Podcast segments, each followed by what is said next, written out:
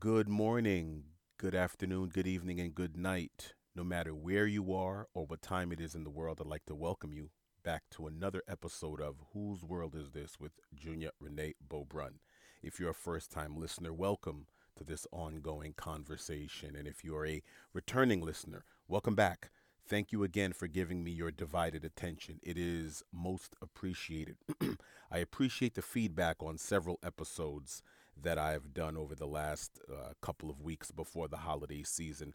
I wanted to get out of the way some of the um I- don't want to call it fodder because that would diminish it, but some of the um um, episodes that I've done that had to deal with certain current events, which I like to stay away from, but because I wanted this, uh, especially around this time of year, where there's heightened activity and heightened family activity oftentimes leads to heightened anxiety and heightened stress.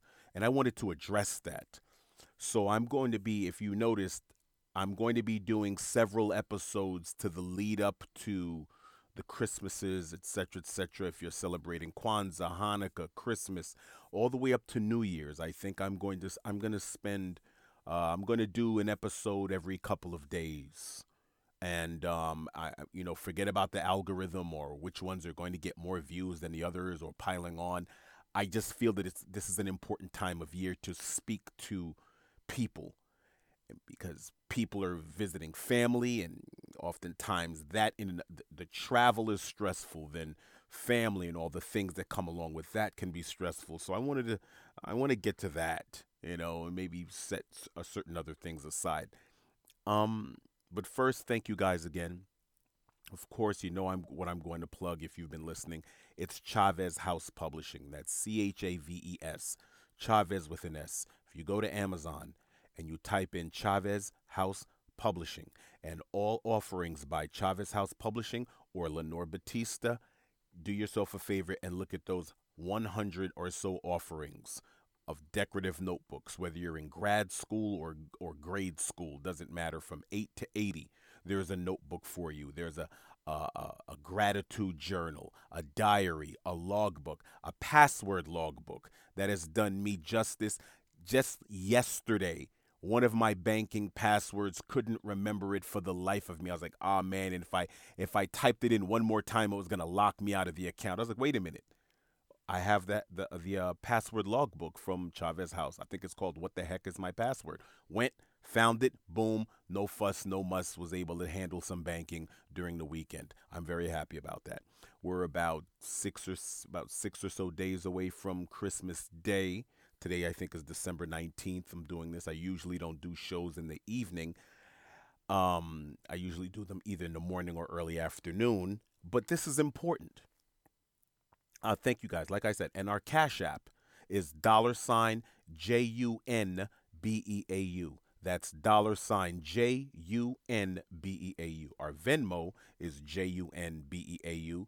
Our Zelle is my first name, my full first name, and my full last name at gmail.com, which is Junya Beaubrun at gmail.com. J U N Y A B E A U B R U N at gmail.com. I appreciate donations, appreciate any holiday gifts, and you want to send holiday money, hey, June, spend this however you want, fine. But most of the monies, or let's just say 95% of the monies that have been given to, uh, that have been donated, whether at dollar sign June JunBeau at Cash App or June JunBeau or Junya Beaubrun at gmail.com, uh, has gone to the show, has gone to promoting certain episodes. And um, it, it's bearing fruit little by little. You know, we're doing this organically. I'm an I'm an analog guy. I'm a face to face kind of person. I'm a get in your face kind of person. So this uh, promoting myself digitally, creating this other meta persona is new and there's a learning curve and I'm learning it. And trust me, this time next year, uh, the message will be bigger and broader um, the reach will be, and we're we're going to see there are going to be some changes. There are going to be some some welcome additions and surprises, and that comes with the audience expanding and the audience such as it is donating. Um, what I want to talk about today, Thank you for that. Uh, oh, yeah. If you want to reach me or email me, whose world is this 21 at gmail.com or follow us on Instagram. Hit me up on the um on the uh, Instagram page. Whose world is this 2021? That's W H O S E. Whose world is this 2021 is Instagram and whose world is this 21 is at Gmail. The reason why it's 2021 is because that's the year this podcast started. So that whose world is this 2021 is sort of commemorating the inaugural year of this uh, platform, um, such as it is. What are we going to talk about today?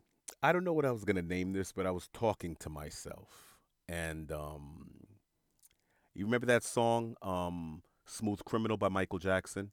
and it's got that that hook annie are you okay are you okay are you okay annie and i was i wanted to sort of title this uh, informally homie are you okay are you okay homie i'm not saying that's going to be the title but that's the theme of this episode homie are you okay? Why am i titling it that? The last episode i just titled I, I titled it are you okay? Why? Because we spoke briefly about the tragic suicide recently of TV personality uh, Stephen Twitch Boss, who was the DJ for Ellen DeGeneres on when she had her show, and he was, I think, a finalist or a winner of So You Think You Can Dance. And this man was a 40 year old man from the entertainment world, dancer, choreographer, has a wife. I think he leaves behind two to three kids. I can't remember if it's two or three. And if you were to go on his Instagram or his wife's Instagram, all you would see is dancing, dancing, dancing, dance machines, smiling. The man had a sort of a, a he, had, he was very charismatic. I didn't watch Ellen's show, uh, but I knew of him. And the reason why I knew of him is because my fiance is, is into dance and choreography. So she told me about him from So You Think You Can Dance, and she told me he was a good guy. And then I'd watch him, and then she would show me the his grams. And then when I was on Instagram, I would look and I go, oh, "Yeah, that's cool." And every single little tidbit that he would put out there left a, a positive impression on me. You know, I don't know the man personally. I don't know anything about him. I just know what he shows, and I said, "Yeah, good guy." Looks like he's living a good life. Looks like he's living a life that you know almost every forty year old man should envy got the got the got the got the wife, got the kids, got everybody out there. Good for him, right? This man commits suicide. Homie, are you okay? And that's not a rhetorical question. hmm. I realize that a lot of my homies aren't okay. Many of them are not. I grew up in Jamaica, Queens, New York, and um, my coming of age, I saw some things that I don't think teenagers should see in the first world.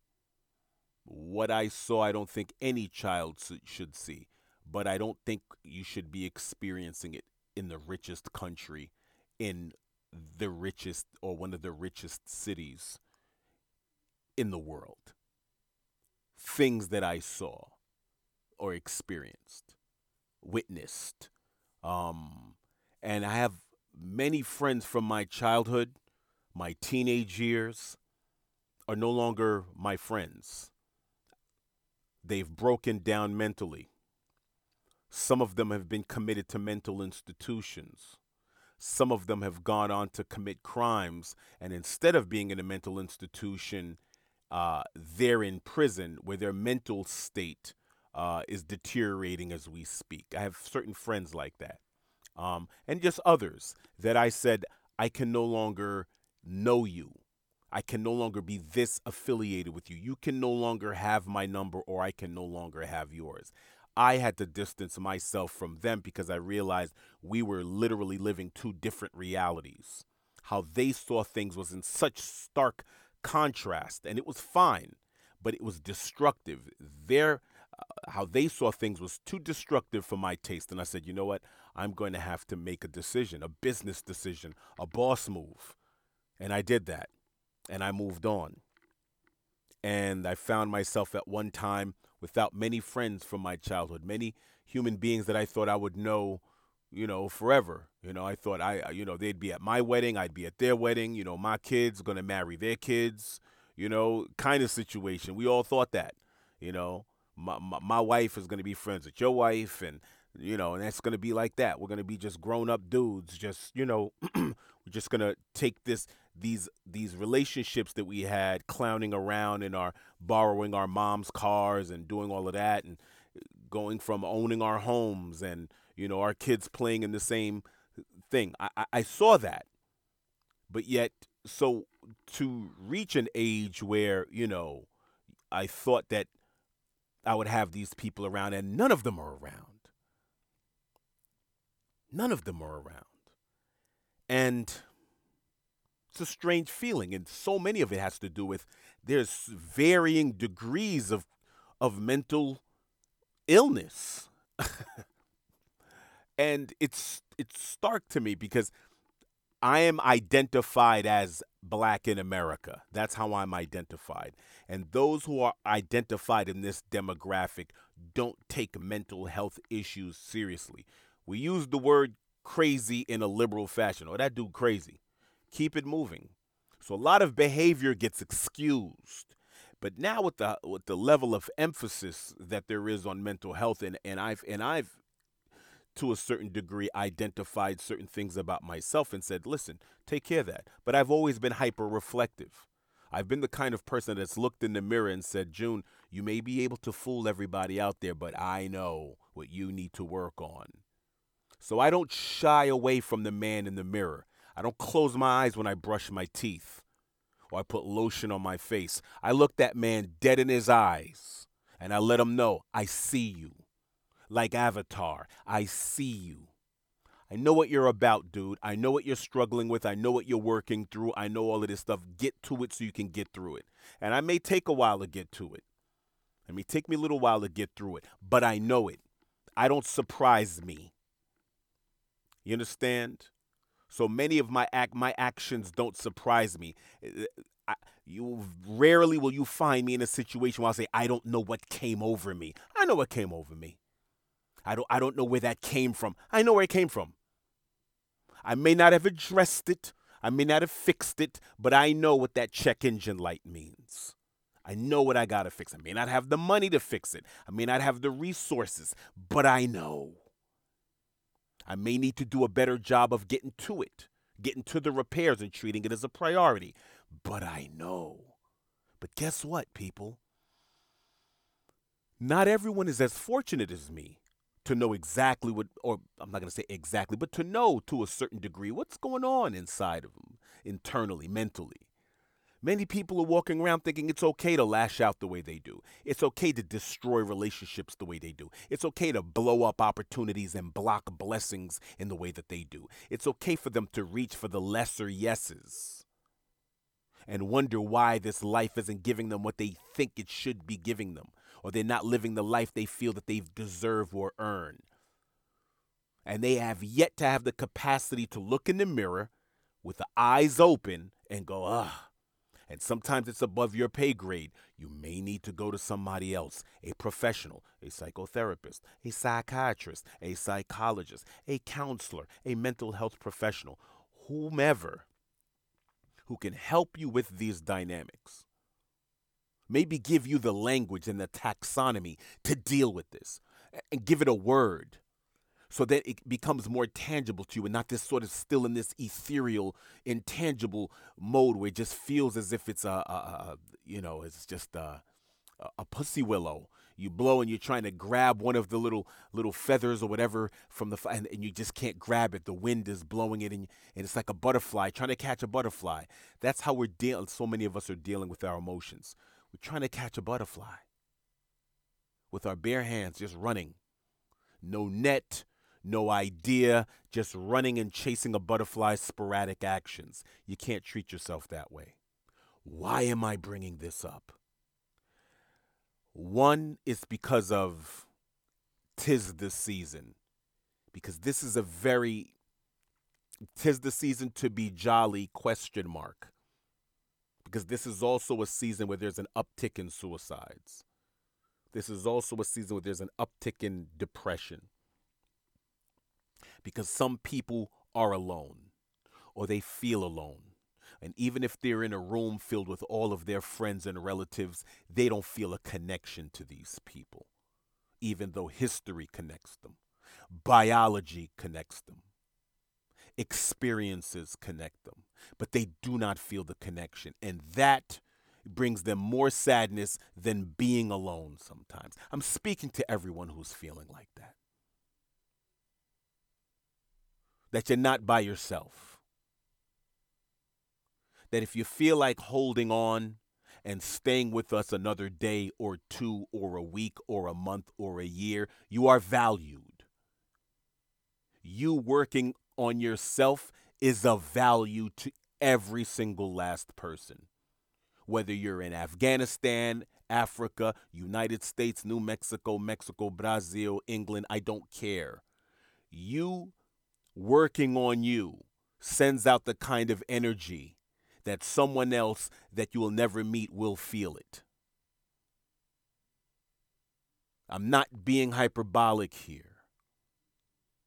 You do the work, there are those out there that will understand, that will feel it.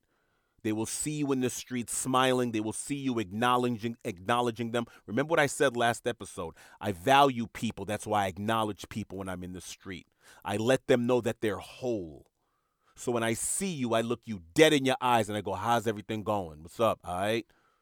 Always acknowledgement. So many people feel invisible. That what they went through doesn't matter. What they've gone through or what they're going through doesn't matter. And then they go online and they find ways to chit chat and bitter bat and tweet and twat and twat with their tweets. And, and, and all it does, it's a force multiplier. We've spoken about it. Matter of fact, let me read something to you guys. this was surprising. But before I get to that, the reason why I'm bringing this up is not only because it's holiday season, the reason why I'm doing this particular episode conversation right now in the evening. I usually don't do podcasts in the evening. I usually don't speak during the evening. Evening times are for me to eat, for me to wind down, for me to write, do other things. I don't do this per se. I usually do this early in the day. I don't know why. It's just something that that's worked for me. There have been times in the middle of the night where I've woken up and said I should do an episode right now and I said no, no, no, no, no. Let's save all of that for the morning. You know, you know, try to keep a mental note. Sometimes I'll get to my phone, text myself a quick thing, and so when I see it in the morning, I'll remember. I'll do that. But it's because a um, a former friend of mine. This was a good friend of mine I met over 10 years ago. A very good friend of mine. We had a falling out some years back, about three years ago. Mm, let's say yeah, two years. Falling out, sort of took this person under my wing to a certain degree. You know, I noticed they were going through some things. We met in college, was cool dude. We spoke, liked the same kind of music, whatever, whatever. It was cool. We speaking. He's speaking about what he's going through. We speak. You know, we, we become boys. You know, and um, I realized that a lot of the angst he was going through was just built on these traumas, and he would always default to a subject that would make him angry even though he wasn't an angry person but he he had angers inside. He has a fractured relationship with both parents and a fractured relationship with his siblings all of which are male and he identifies within a population that is identified as black american. That's who he's identified as. That's the box that they would have him check. So we would speak about things.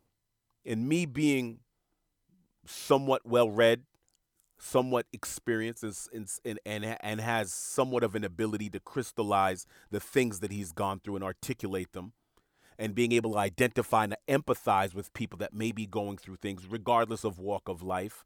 Call it intuition, call it whatever, but I have it. It's, I get it from my mom, and my mom gets it from her grandpa, from her dad and and her mom. My grandma was an extremely intuitive woman. She would shake your hand and would know a lot about you. And I'm not saying I'm like that, but I'm saying you pick up on cues. You know, this human experience is more nonverbal than verbal. and I and I, and for whatever reason, intuitively, I pick up on those cues. I understand that nonverbal communication. I can't identify it, but I can say what this person feels like this and this, that, and the third in these situations. People go, Well, how do you know, June? They didn't tell you that. Yes, they did. Non verbally, they did. And then what they said verbally, I'll see if it adds up, if it lines up, so to speak. Reason why I'm bringing this up is because this particular person, we had the falling out. I would still reach out via email. Hey, how you doing? Just checking up on you. Hey, hope you're having a good birthday. Blah blah blah. Hope you enjoy uh, peace and blessings. I would do that to let that person know that I'm not moving with my ego. Because your ego wants you to feel offended. Your ego wants you to feel betrayed. Your ego is what says, How dare they? How dare they talk to me that way? And I have a healthy ego, but I know him and I know his voice. And he's that's how he sounds. He sounds sort of like Tim Gunn. Like who do they think they are? Are they talking to me? Do they not know from whence I came? I'm June, damn it. That's ego. You're nobody. No, everybody's nobody and everybody's somebody. So when I hear that, I go, that's the ego. That's my ego. And I'll say it to people, yeah, yeah, I let my ego get involved in that. And I, so I was saying to him, this person, we had a falling out. We're no longer friends. And I'm not saying that we could, we'll never be friends. So my way of fighting my ego and how offended my ego was by certain things that were said and words that were exchanged, I just reach out to say what's up. And recently, you know, I, I did a, I did a podcast. I guess you guys know it. America is failing its boys, and that's been one of my most popular episodes. That episode was very near and dear to me. If you guys are new listeners, please go back and listen to it. I, no matter what I say here, won't spoil it. Many of my listeners have reached out to me via email. I've had long exchanges and conversations, robust conversations. I've gotten thumbs up. I've gotten people who felt a bit triggered by it, people who said I had to that they couldn't listen to the whole thing. People who said they finally got through it a month or so later. I'd have to look up right now when that when I did that episode. Give me one second while we're speaking. I would love to know when I did that episode because I can't remember at the moment. I know it was a while ago. Um, but this episode resonated with people, and I appreciated that because it was it was very near and dear to me. It was called America's Failing Its Boys. Yes, July 4th, 2022. So that was my Independence Day uh, uh, uh um, episode. America is failing its boys. I spoke about the the increased frequency in mass shootings and suicides amongst our boys and the dropout rate, high school, college, etc., and their juvenile delinquency and all of these little factors that come in. And it didn't matter what color you were, quote unquote color. Didn't matter what demographic you were you you you've been ascribed to or you align yourself with or you are identified as or you identify as. It didn't matter. It didn't matter what socioeconomic status. America is failing all of its boys. I didn't care. Rich boy, poor boy, black boy, Spanish boy, white boy, Asian boy, mixed didn't matter. Mixed race boy, gay boy, straight boy, you're being failed. I sent that episode to this particular person. And I felt that, and the reason why I sent it was because he's kind of, he's often spoke about how, you know, his, his, his ancestry has been wronged historically by this country. And he would be right and correct, right and exact and accurate in that assessment his demographic has been wronged. Who he ide- who he identifies with has been wronged. So I said that to him. He responded. I said, "Hey, listen, I just wanted to send you this. Hope all is well in your world. Just wanted to send you this episode. Um, I think I said something along the lines of, uh, Um, this has been an episode that's been resonating with a lot of the listeners. I just thought I'd share, you know, hope all is well. Left it at that. I don't know, not too long after that, I got a response saying, June, I just listened to the episode. He said it was brilliant. Uh, it was very apt and timely. Those were his exact words, if I can recall. Apt and timely. I was like, cool. Glad you got something from it. Whatever. Cool. He added on some things. I was like, cool. Yeah, man. Whatever, whatever. I said, yo, dude, so then we had a little conversation where he said, Listen, man, let me get your number. Let's speak. So we spoke, aired some things out. Very fruitful. He said, Junior, like a brother to me. I appreciate, you know, I was hurting. I was going through some things. I don't know why I was talking to you that way. I think I was just projecting a lot of things going on in my world. And you have a strong personality and you're like a big bro figure. So I think that was my way of sort of asserting my whatever. Because he's, like I said, this is trauma. He has a fractured relationship with both parents, a fractured relationship with his male siblings, and here I come with my personality, ex- dispensing advice, being there. Does this person know who to trust? When the people that were supposed to love him first and love him most and love him best failed him, does he know who to trust? So here I come along, like, hey, you know, yo, you need to do this. Yo, how you doing, man? You good? You good? You good? You good? Just checking up, like, yo, you my bro. If you're my people, you know that about me. I, I'll do check-ins. If you're in my circle, I do that. I don't care. I have 70-year-old retirees who I've met and who've, who've had a great impact on my life. I reach out to them. Hey, what you doing? Hey, I'm going on a walk. Hope you're walking too. And they'll call me like like a day later going, June, if you didn't if you hadn't sent me that message, I wouldn't have gone for my walk. I have this one friend of mine, he's 70 years old, old enough to be my papa. And I'm like, hey, man, what's up, man? He loves to walk, but sometimes he doesn't feel up to it. And, you know, and I was like, bro, are you walking? Because I'm walking. And he said he walks every single time he sees an audio message from me. He goes, oh, June is probably trying to get me. That's just me. If you're my people, I don't do that for everybody. If you're my people. I'm a Scorpio. So if you get into my circle, you're in my circle. You got to do something dastardly to not be there anymore. Why am I saying this? Because this very same person I'd reached out to, you know, we had our conversation, told, me he, he got some things off his chest, and I told him, all is forgiven. All is forgiven. Don't worry about it. Does that mean in my mind he and I were going to be best buds again. No, that didn't mean that. That meant all was forgiven. That meant this is the path to reconciliation. You, I extend an olive branch, you extend one, and we see, and then I'll see if you, how much you've grown. That took a big step for a man to admit his wrongs to another man, and and I respect that completely, and I appreciate it because it valued, showed value. It showed I was valued. And that was important. We're going to get back to that. So I had reached out just to see how this person was doing because I know this person's been visiting family. Remember what I've said to you guys over the last couple of episodes. I said, check in on your peoples, check in on them. So I practice what I'm preaching here. I reached out yo, you good? You visiting with family? You gonna be with the family? And then he texts me, goes, who is this? Such and such? It's like somebody else's name. I said, nah, this is June. He was like, oh.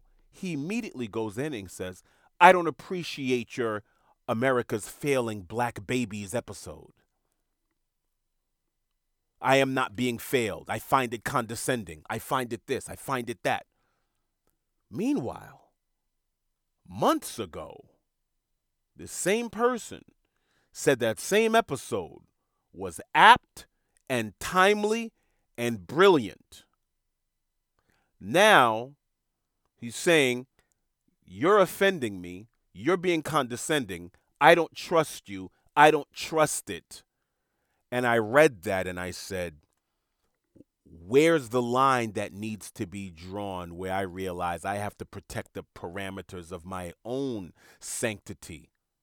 and mental health and spiritual health and wealth.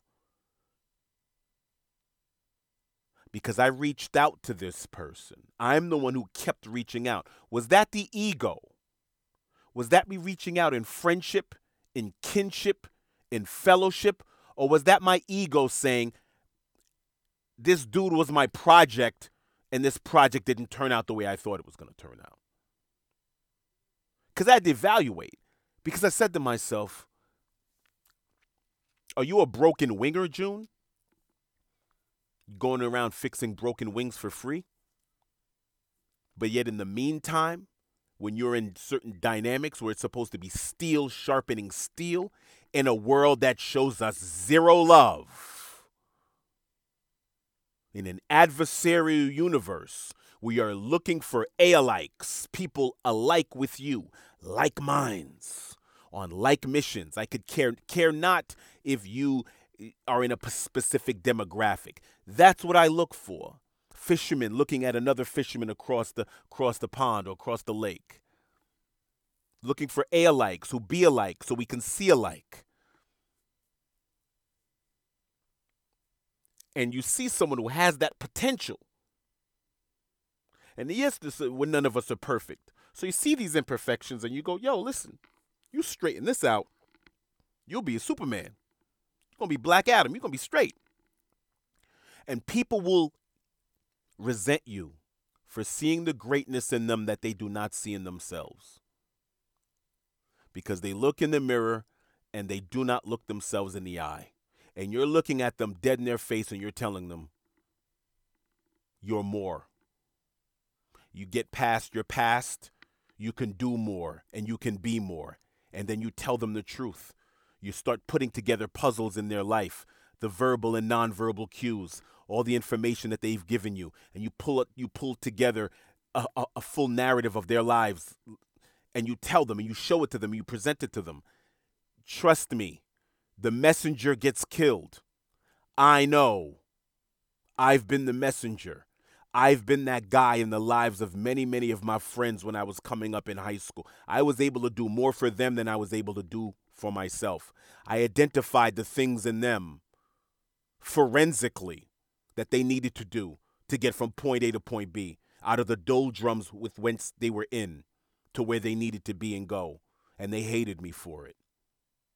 Just like this human being who's obviously not well.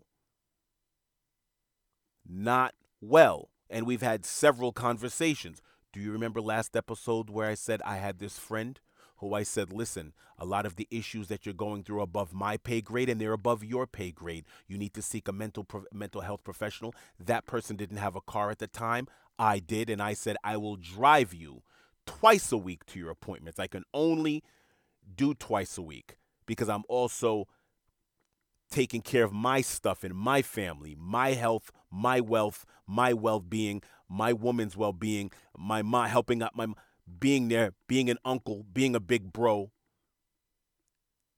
So I didn't so I said, but you got to if you want to get to that next thing, it's time to start putting words, putting these things that you're going through in a box and go speak to someone without judgment that you can just speak to. You're paying them to listen to you. And this person had benefits because they were a former, you know, let's just say they had benefits. So I said, You have all the benefits. All of this stuff is not even coming out of pocket. I'll save you the Uber ride. Because I know you're on limited funds and you don't have a car. Save that money, use it for your food or groceries or whatever. I'll take you to the appointment and I'll wait. This is the kind of treatment you get from people who, when you tell them this is what you need to do to be great. Marcus Aurelius once said that it never ceases to amaze him how we all love ourselves more than other people, but care more about their opinion than our own. I'm going to get to that. But before I get to that, let's get to Thomas Paine. He who dares not offend cannot be honest. Thomas Paine. He who dares not offend cannot be honest.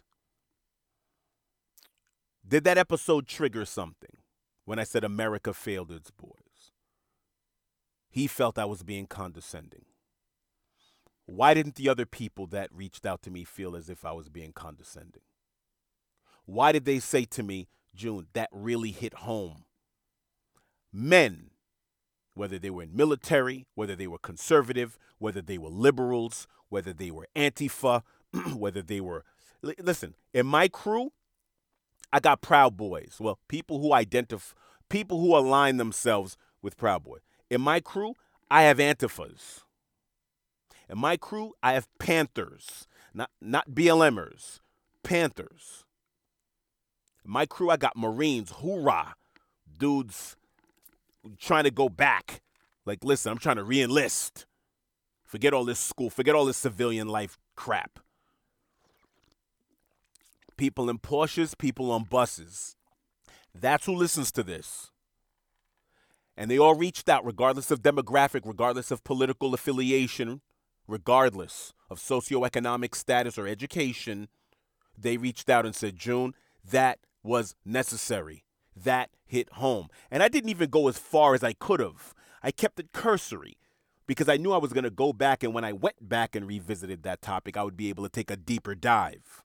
But I wanted to set the baseline. And that's why I do it many, many of these episodes. They're part ones and I'll ha- I'll introduce the part two maybe months later. There's a reason for that because sometimes I go, how far do I need to go with this one episode? I said, you know what? Let let let's just set up let's just set a baseline, and then from there. But he who dares not offend cannot be honest. I am not an entertainer. I am not here for anyone's amusement. I could be entertaining, but I'm not an entertainer. I could be funny, but I'm not a comedian. So there are certain times where people are going to agree with me wholeheartedly. In I've said it before, minute nine, you could be like June. You, June was spot on with that. But then minute 29, you're like, man, I completely disagree with dude on that one. Great. Welcome to being human. Now you can, you can disagree, but am I wrong? You can disagree, but am I inaccurate? You can be offended, but am I wrong or inaccurate? Am I lying? And if the answer is no, then you kind of have to take that on the chin and then look in the mirror with your eyes open while you're brushing your teeth and ask yourself, why are you triggered by what was said? And I'm, I'm using this tough love because I live in a tough world. I'm, I live in a tough world and everyone that's listening to me is going to be entering into either their teenage years or in their adulthood because I have a friend of mine, her son and daughter listen to me. They listen to me together. And her kids are one is a teenager, one's about to be a teenager. They listen to me. I told her I'm not going to curse on this show. I said I'm not going to say anything crazy. I said, however, the music that they're listening to is infinitely more racy than anything that will ever be said. So even if I do say a couple of words here and there, I mean, cut me some slack because you know what you know you know what everybody is listening to. So I, I know the music her kids listen to. I'm like, come on now, you know, you know. But they she asked me, said, "Is your show clean?" I said, "Absolutely, absolutely. It's a family show. Fa- literally. I put family in underlined bold print. It's a family show because that's what I promote here. So I have to promote healing. I have to promote people going to see someone about your check engine light, your emotional check engine light. Because I know the more whole you are and the more whole the person you're looking for is, you guys can get together, couple, couple up, and get these babies and keep this human species, functional human species going, not the dysfunctional parts of the human species going. So that's my agenda, if anyone wants to know what my agenda is. It's a family show. Okay? And maybe sometimes some of the men that are triggered by the things that I say, and some of the women that are triggered by the things that I say, haven't had a male role model in their lives growing up, in those formative years, that speak with a certain level of succinctness that I do, or a level of clarity and authority Maybe they're not accustomed to hearing baritone in a particular voice growing up because they were raised by their mama respectfully, and that's fine.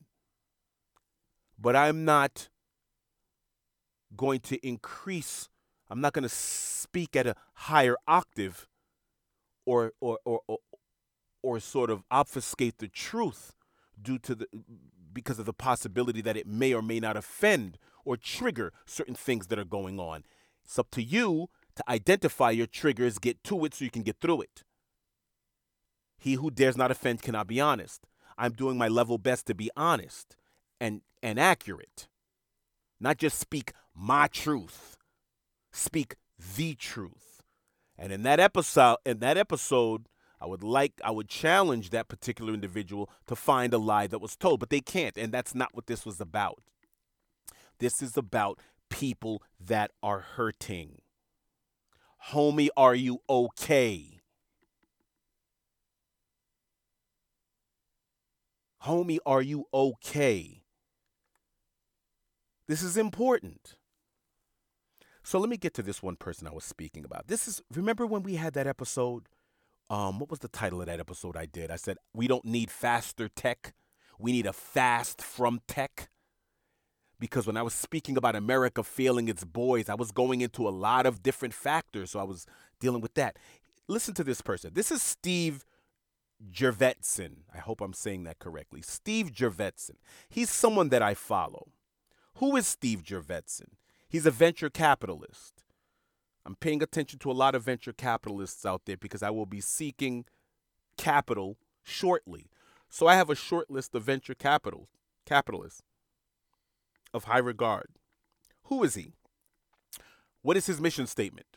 His mission statement is focused on founder led, mission driven companies at the cutting edge of disruptive technology. That's his mission statement. Who is he? He is co founder at Future Ventures. He is board director at SpaceX. You know what SpaceX is? That's that whole space company that Elon Musk, like one of the richest men on the planet with the richest, most successful car company ever. This man, Steve Jurvetson, is the board director at SpaceX. He's also uh, was working at Tesla, I think. Not entirely sure. Yeah, board director at Tesla, board director at SpaceX. Former research and development engineer at Hewlett Packard. This man has a master's degree in electrical engineering. Very intelligent man, very tech savvy, a futurist, looking at AI, augmented technology, the metaverse, the this, the that, and the third, blah, blah, blah master's at Stanford University. Big deal. He has a post, and he did this today. So it's interesting because I had this little mini text exchange with this former friend of mine. And then I said, I'm going to have to go online. I, I think I'm going to have to get some of this out. And then I happen to look through my notifications, and Steve Jurvetson, right before I'm going to go live on this microphone and crack this microphone for you guys, Steve Jurvetson says, in a post six hours ago, this afternoon, today, he says, I am going to stop doing social media. I have an unhealthy relationship with it as it has become the way I seek external validation and approval.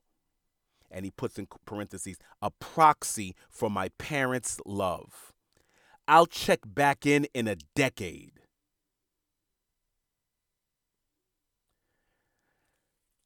Wow.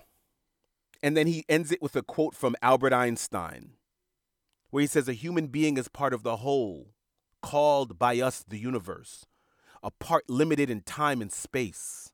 We experience ourselves, our thoughts, and feelings as something separated from the rest, a kind of optical delusion of consciousness. This delusion is a kind of prison for us, restricting us to our personal desires and to affection for a few persons nearest to us. Our task must be to free ourselves from this prison by widening our circle of compassion to embrace all living creatures and the whole nature of beauty, of whole of nature in its beauty. Albert Einstein. This delusion of our own personal thoughts and feelings, restricting us to our own personal desires. And our task must be to free ourselves from this prison by widening our circle of compassion. That's what this is. That's what this platform I'm doing is. Widening the circle of compassion to embrace. People, whether you feel empowered and strong and motivated and ambitious, or whether you feel fatigued, you feel downtrodden, you feel beaten up, you feel emotionally battered and bruised, and you come to this platform spiritually in need of some a space where you can just listen to someone speak about things. Without telling you you got to start nine different streams of income or do this or you're a loser or do that who's telling you right as you sit you're valued and you have value right now you want to add value you have to look in the mirror and you have to do an honest reckoning and inventory you have to take inventory it's the most difficult thing you're going to do and as men we tend to walk off our pain if our car has a check engine light, we're going straight to the mechanic. Hey, listen, tell me what's wrong with this. I heard a little knock, heard a thing, and then there's a light coming on, and there's a little knock. I don't know. I turn the wheel this way, and it gives me a little shiver, and then the steering wheel. Oh, yeah. But when it's going on inside of us, this vessel, you can buy cars, trade cars. You don't even need a car. You can Uber. You can Uber. You don't even need a car. You can use Lyft, Uber, this one, that one. You need this body. You need this mind. Without it, you got nothing. And we'll let all types of check engine lights go on. And then I'm all right. Yeah, sitting there bleeding. Like, oh, that looks infected. You need to take it. And nah, nah, nah, I'm just to put some Robitussin on it. It's all good. That's all. I, am all right. No, no, no. Don't worry about it. Don't worry about it. That's a, that's a funny joke, Robitussin. Look up Chris Rock Robitussin. I love that joke. Love that bit. That's who we. That's what we do. Women may go talk to a friend, may write it in a diary. We spoke about diaries. We spoke about the gratitude journal, Chaves House Publishing. Get yourself one. We spoke about right women write diaries since they're kids. They're accustomed to just expressing themselves, getting the stuff out of their head. Or they'll talk to a friend ad nauseum. Guys, look, it was good with you. Man, I'm all right, man. I'm good. I'm good. I'm good. You know, you know the same old, same old. Brush it off. Pain, trauma. But yeah, yeah, yeah, I'm all right. I'm all right. You're not all right. Homie, are you okay? Steve Jurvetson, SpaceX, Tesla, mechanical engineer, part of Next Computer, former product marketing at Apple, former consultant at Hewlett Packard. This is a computer guy saying, I got to get off the web. It ain't healthy. And told everyone how brave is this? This is a board director. Men, we take, when we expose ourselves, our, expose our innermost thoughts and say, you know what, I, am having, I, I need to take a break. We think that other men are going to interpret that as weakness. So we go, man, that dude weak, man. He talking about he need a break. What's wrong with him? Man up. Man up. What's his what's his deal? Dude has a lot to lose. But, you know, from a perception perspective, doing what he did on his Facebook page. But in his mind, he had more to gain. He was taking control, getting to it, proper inventory, honest inventory, and took a look at himself with his eyes open in the mirror and looked at the man in the mirror. And he was like, Homie, are you okay? And the man in the mirror shook his head, did not nod, shook from left to right and said, Nah, no, we're not. And then he asked, Well, what's wrong? He got to it. And that's the only way he's going to get through it. so to see Steve Jurvetson say that, more and more of us out there, guys, gals, whoever's listening, young ones, old ones, 13, 35, 45, 65, 70. You got to ask yourself, are you okay? Because it, it, it, I just, it was amazing how this all happened today. Get that little exchange, and that exchange disturbed me. It rattled me. I was like, what? Yo, what the hell? What's going on with this cat? Didn't we just what do you mean I'm oh, this is condescending. You don't trust it. You can't trust me. This is condescending. You you you sent me an email and I'm saying, "Oh, wait a minute. June, you're getting offended. And you're getting offended by someone who you've identified from the onset that from the outset that this person had things that they needed to take care of that they project and oftentimes they're going to project onto you because we project onto those closest to us. We hurt the ones closest to us. So yeah you guys are friends or we're friends but understand you also represent a lot more. He sees the father he never had when he sees you. He sees the fractured relationships he has with his siblings when he sees you. Now, some people out there may be like, damn, June, you putting a lot of stuff out there. I'm not. You don't know this person's name, age, address, location. I'm not. This is an ongoing conversation. We're going to have this conversation. I'm not going to name any names ever. I won't do anything like that. But I have friends of mine who've said, I appreciated you bringing my stuff to light so we can, you know, I've had friends. I've said some things on this before that that, that are from my personal life. And 99.9% of the people like I appreciated you doing that. And but some oftentimes beforehand I'm like, "Listen, I may speak about this in a very vague way. Are you okay with that?" And they're like, "Yeah, absolutely. I trust you." And we have that trust level. So this person I don't want to say broke my trust but to a certain degree, I'm widening this circle of compassion and empathy. B- but simultaneously, I have to protect myself from people like this. How much I open myself up to be friends and be in fellowship and brotherhood with dudes that are not improving themselves and doing the work. I'll give you a perfect example. I used to be a heavy social drinker. I was the best drinker in my crew. Most of my friends didn't drink, they mostly smoked. I wasn't a smoker, I was a drinker. And I like cognac, I like whiskey, I like rum. I'm a brown liquor person and I love and this is before my my palate as far as alcohol was refined so I was looking for the strong stuff that was going to get us messed up because I am a happy drunk okay me I'm at, when I'm drinking I am I think I'm funny. Everybody's laughing and it looks like they're not laughing at me, they're laughing with me. So I enjoy it. I'm very very friendly. I'm I'm one of those I love you bros. Kinda, not quite. You know, sometimes frat guys, you know, they drink and they go, I love you, bro, you're the best, but then tomorrow they forget you. I'm not like that. I'm going to remember everything that occurred. And I'm very, very happy. So I like to drink at back in the days. I loved it. Loved it. I loved the fellowship of it. I loved going to the liquor store, shopping for a bottle, doing this and drinking with my friends, and who was going to get too drunk that we were going to play pranks on them. And I loved everything about it.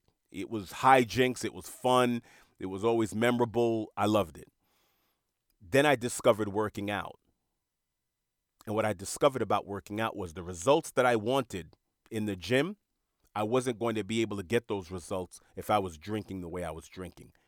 And I realized at that moment, my gym results meant more to me than a night of binge drinking. And so I stopped drinking as much. When I would go to the club, I wouldn't order as many drinks. So I wouldn't order a big I wouldn't get a big bottle in pregame before the club. I'd get a smaller bottle. Okay? And I'd get more water. And I would look for ways to make sure that I could flush my system because everything had to do with tomorrow's workout. How am I going to perform in the gym? Because how I perform in the gym is the only way I'm going to get outcomes. The outcome comes from what I put in. Input is going to determine my outcome. So the work I put in in the gym, I'm going to see it. So it meant more to me.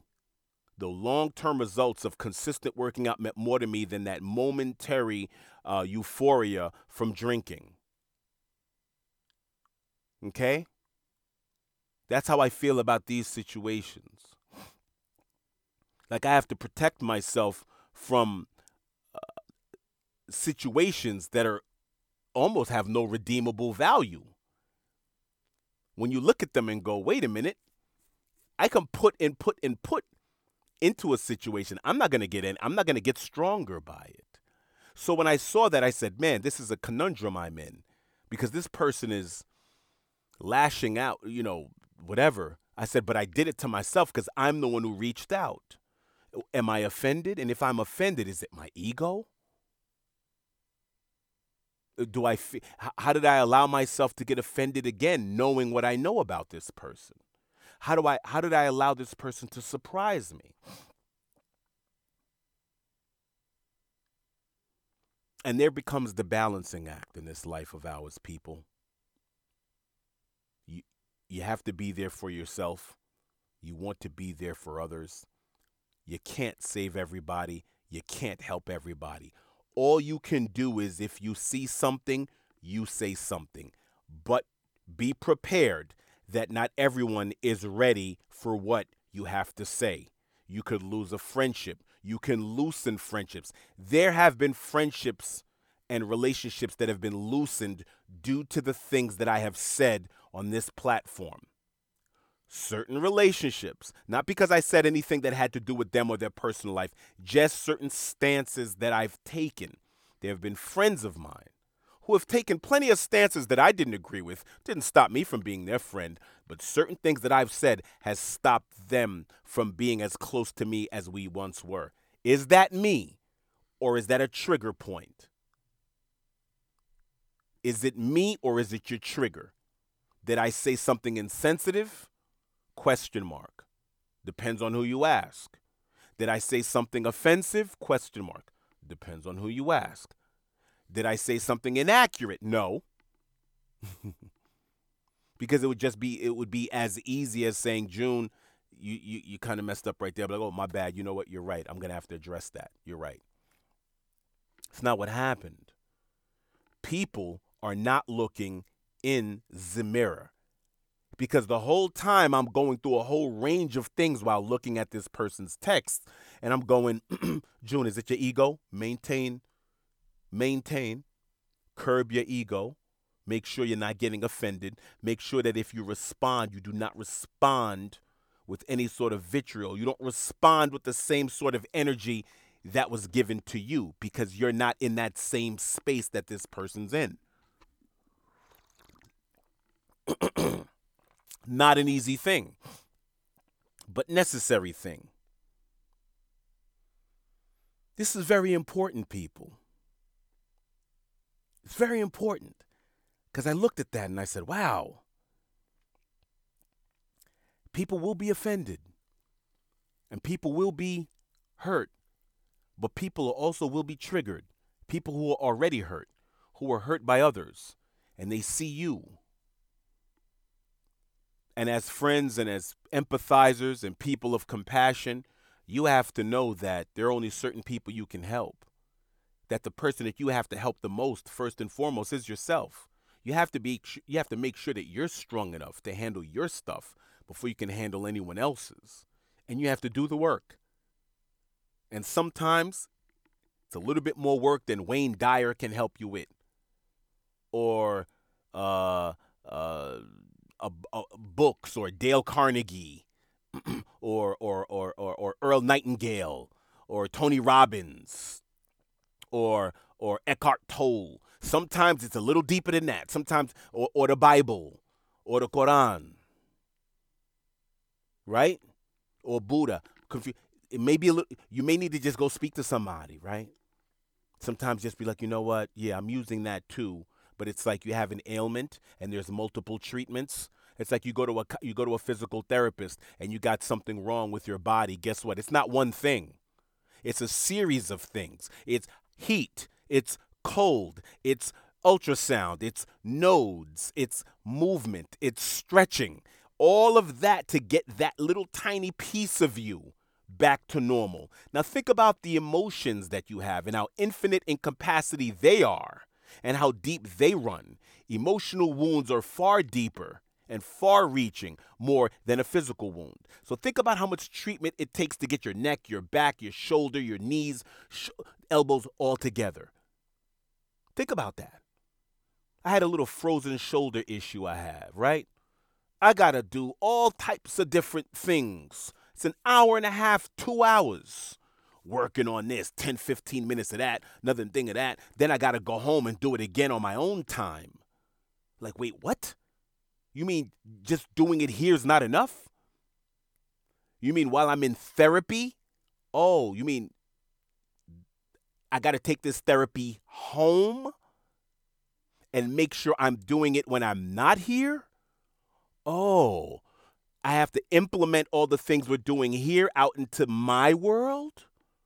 Oh, man, that's a lot of work. Yeah, you want to get better? You want to get better? You want to be healed? Then that's the work you have to do. That's the work you have to do.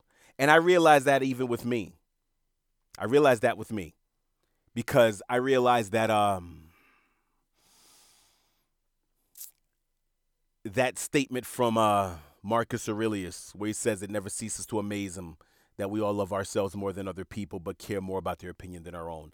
I think part of the reason why I've, i was reticent at first to, to to to to really blast off each and every episode that I did was because I looked at this online world because this person I'm speaking about was spending a great deal of time online, and I was telling them, stop, read, leave your phone at home, read a book, but read a book that's just like a fairy tale. Read something just strictly for giggles not political this, not something that's going to arouse a certain kind of political manifestation or frustration or some racial, but just read something like an Edgar Allan Poe. Read a horror story. Read something. I love Edgar Allan Poe mysteries. I'm immersed. I've been reading them since I was a kid, and I've re- reread them. I always get some sort of edition of Edgar Allan Poe's poems, essays, short stories. I love them. They take me to a completely different place. I don't know where, but I feel as if the way he writes,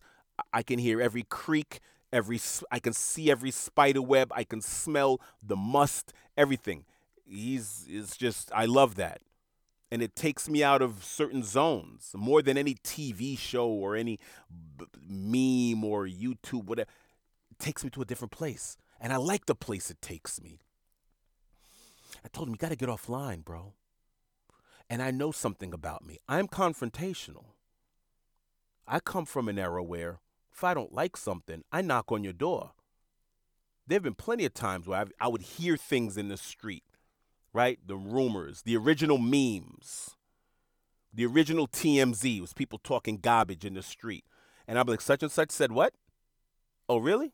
I would knock on such and such's door. I wasn't going to put myself in a position where I was going to say, well, tell such and such that I said. Uh uh-uh, uh, we are not going to do that. I'm going to go on my own time without anyone around and go boop, boop, boop, boop, boop. Yo, can I talk to you for a second? Yo, so, uh, you know, I heard, and I'm not going to say from who, because no need to involve anybody else, but I heard this, and I'm like, I don't know what that's about, but I'm thinking let's clear it, square it now so we don't have any more problems. I was notorious. I was a habitual porch stepper. I step to your porch and I knock on your door this online world filled with people that are unhinged, people that are hurt, people that are trolls, people that are envious, people that are hateful, but also people that are support supportive. It's filled with people that get to throw stones and hide their hand. I don't understand that world because everything that I've said on these platforms, I would say to each and every last person's face. I would say it on a podium, I would say it on a forum, I would say it at a public event with a microphone and all the cameras on and everyone recording. Period. So I don't say things online that so I have a huge issue with that social media world where I see the ugliest side of people. Makes it quite if I may use for lack of a better word, intimidating. If you're looking to just put something out into the world and knowing that there are people that can just say whatever they want without consequence. You know? I went to a comedy show one time and this guy was heckling, someone in the audience was heckling the comedian so much that that person was kicked out of the venue. Eventually, the bouncer and the people in the audience said, This person's got to go. They're ruining our experience. There's no such of control or con- uh, there, there aren't any controls like that online. That bothers me. Because a couple of people, you know, the loud there's a loud minority that gets to drown out what you're saying based on their their perceived outrage and because they're triggered like this person who one minute was very happy with what I said because it was so apt and timely, and the next minute it was so offensive and condescending. Same thing. Same two people involved. But this person is going through emotional issues. That one minute it's okay, and the next minute it's not. A lot of those people are online. But like Marcus Aurelius, you can't love yourself and be so amazed. I ha- eh, eh, and be so concerned with the opinion of others. Because most times I'm not concerned with the opinion of others. My problem is my ego is, will get involved, and my ego will be like, "Who is this anonymous person not using their real name or their real face while I'm out there with my real name, first, middle, last, out there on Front Street?" But there comes a price with that. You, you if you if you if you're taking if you if you're speaking to everyone, everyone gets to speak to you. Right? And so it's people like him that made me reticent to take this platform to other heights that I want to take it. But yet at the same time I keep doing it and I keep pouring money in, but not the not not the kind of resources that I should. More. I should be doing more, and I am going to do more. Because I realize how necessary. I'm not saying I'm necessary. I'm saying how conversations are necessary. Now, I pretty much told that person that I'm going to have to, you know, the same way Steve Jurvetson said, I'm going to have to get off social media for a while. I'll check back in in a decade. I had to tell that person, me and you, let this be the last time we communicate. Let this be the last time. Because I've had several hours long worth of conversation. Uh, uh, one of our conversations would be longer than these podcasts, dense with information. So they have enough to move forward with from past conversations.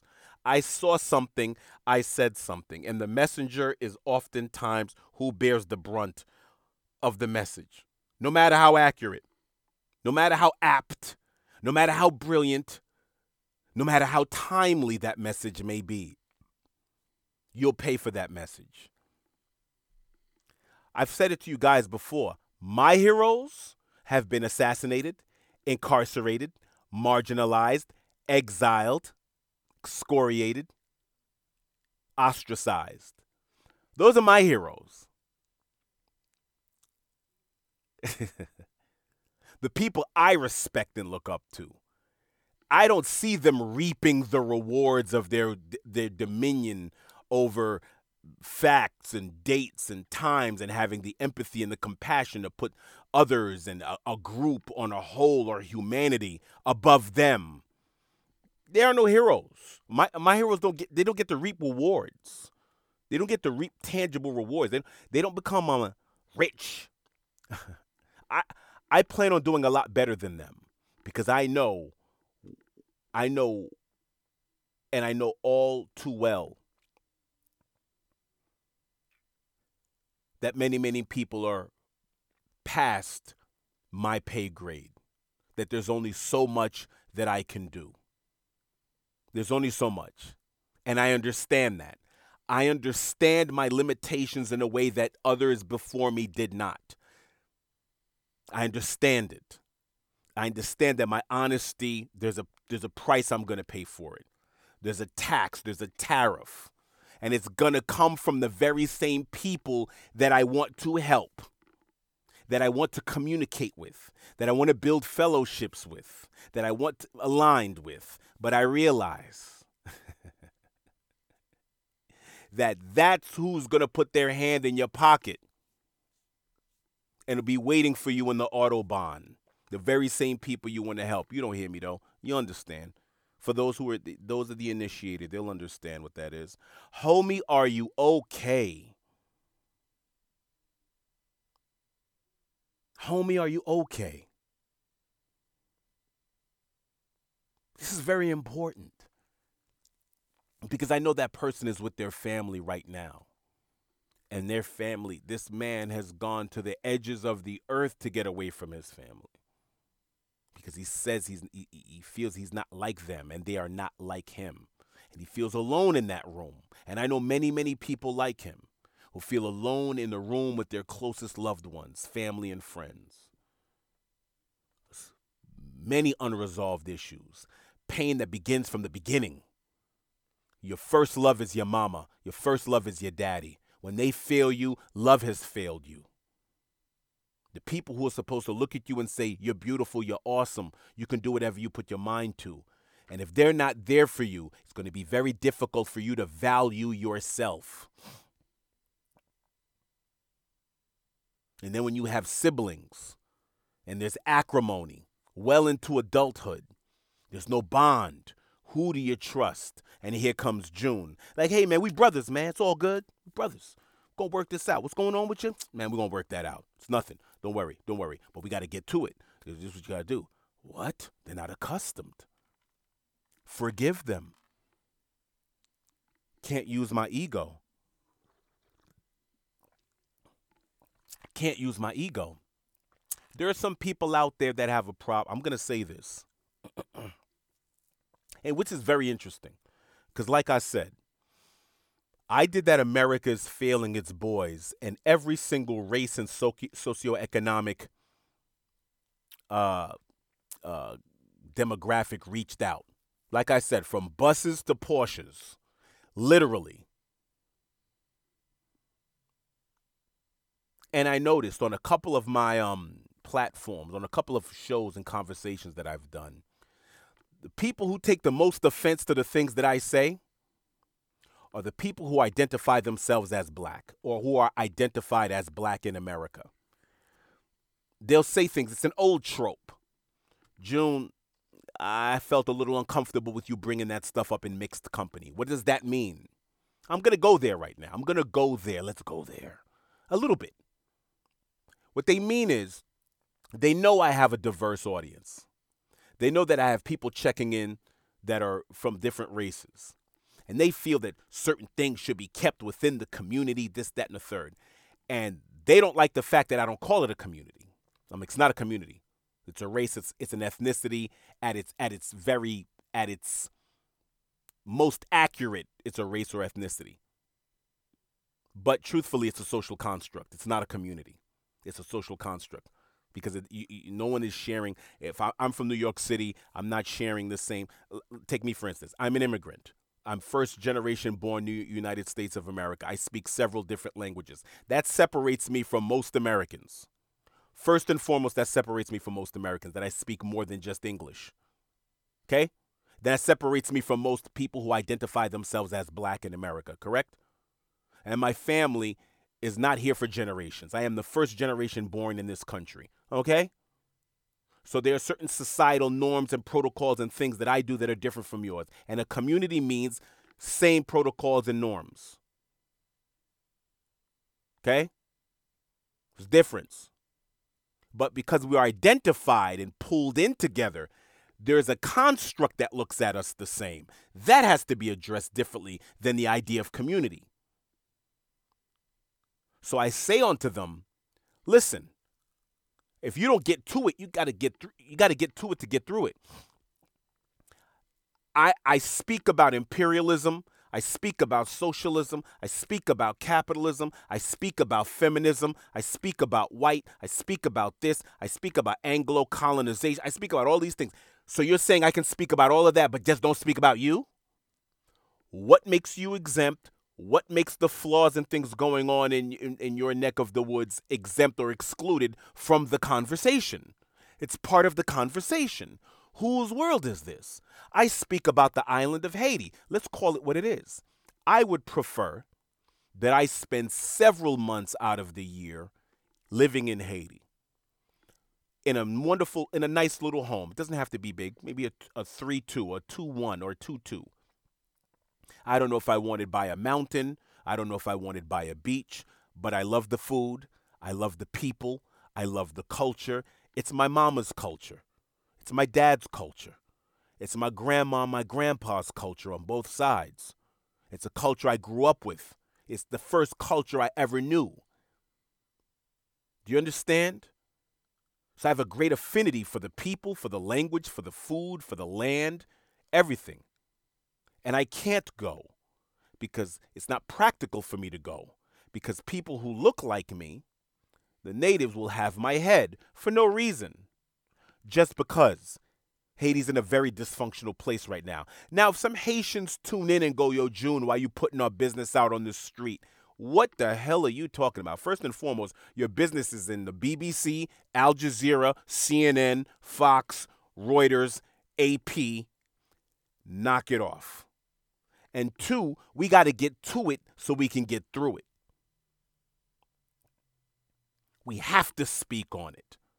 And if others are privy to this conversation, so be it. But there are those out there like, yo, June, you know, I kind of don't know. What's the problem? What's the problem? Steve Jurvetson just put out there, listen, man, I'm not doing, it's not healthy for me to do this thing on social media. It's not healthy for me to be on social media. I'm looking for proxy parent parental love. That's personal. This is an adult male, married man putting that out there. Board director of Tesla and SpaceX. And he's saying, yeah, this is, you know, gave us a, a, a, a snapshot of whoa, of his vulnerabilities. So when people use, I know, there's certain people who listen to me and say that to me. They'll have zero issue with 99% of the things I speak about. Soon as I speak about a group that they identify with, and there's certain uh, issues within that framework of that group they identify with, and I address it critically, and I put it under a microscope, now it's a problem. June, why you got to talk about that? You know what I mean? Around mixed company. I'm like, what are you talking about, mixed company? Your business is out there. Your whole image is hijacked. Your history is hijacked. Everything is hijacked. We can't speak on it. Why can't we speak on it? Why can't we speak about what needs to be done? Hmm? Oh, nah, you got to speak about. So stop it. I don't believe that. I don't agree. So we're in disagreement. I said, call me when I'm wrong. Maybe that's my ego talking. Said, You've tried everything else. How's that worked out?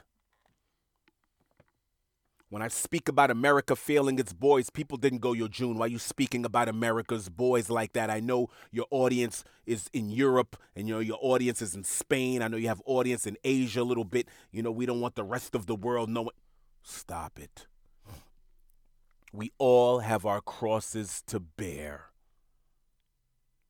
Italy has theirs, Greece has theirs, England has theirs, France has theirs, America has its, Africa. We all have our crosses to bear. We have our cross too. People want to know why, and I want everyone to know why. This is what's going on and why, so they can take that back to their village. Yes, I'm the messenger, and there'll be some people here, but and this is important because that same person who's was all of a sudden offended by what I said has said to me in the past because I had another platform back and they said um yeah no Facebook. I used to say a couple of things on Facebook posting and he used to say yeah I kind of felt a little uncomfortable with you kind of putting that out there why? I didn't say your name. This wasn't you personally. Oh, yeah, you know, but it was like, you know, about, you know, things going on within the such and such community. I was like, so what? So what? I don't see a problem with that.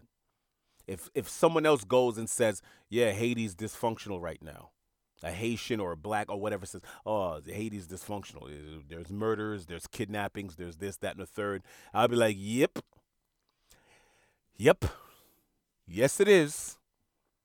I'm not triggered. I'm hurt not by the messenger or the message, I'm hurt by the reality. The reality disturbs me. I, it, the, there's no animus or vitriol or ill will towards the messenger.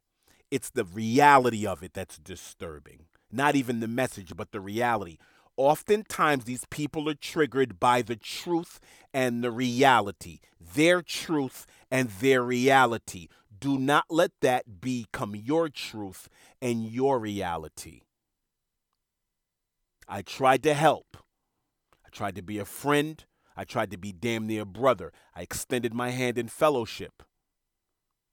There are countless conversations that this person has remembered because when we had that conversation, that reconciliatory conversation, there was there was a lot of uh, you know uh, reminiscing. He spoke to me about things that I said that I forgot I said, but he remembered, so it resonated. So it's there.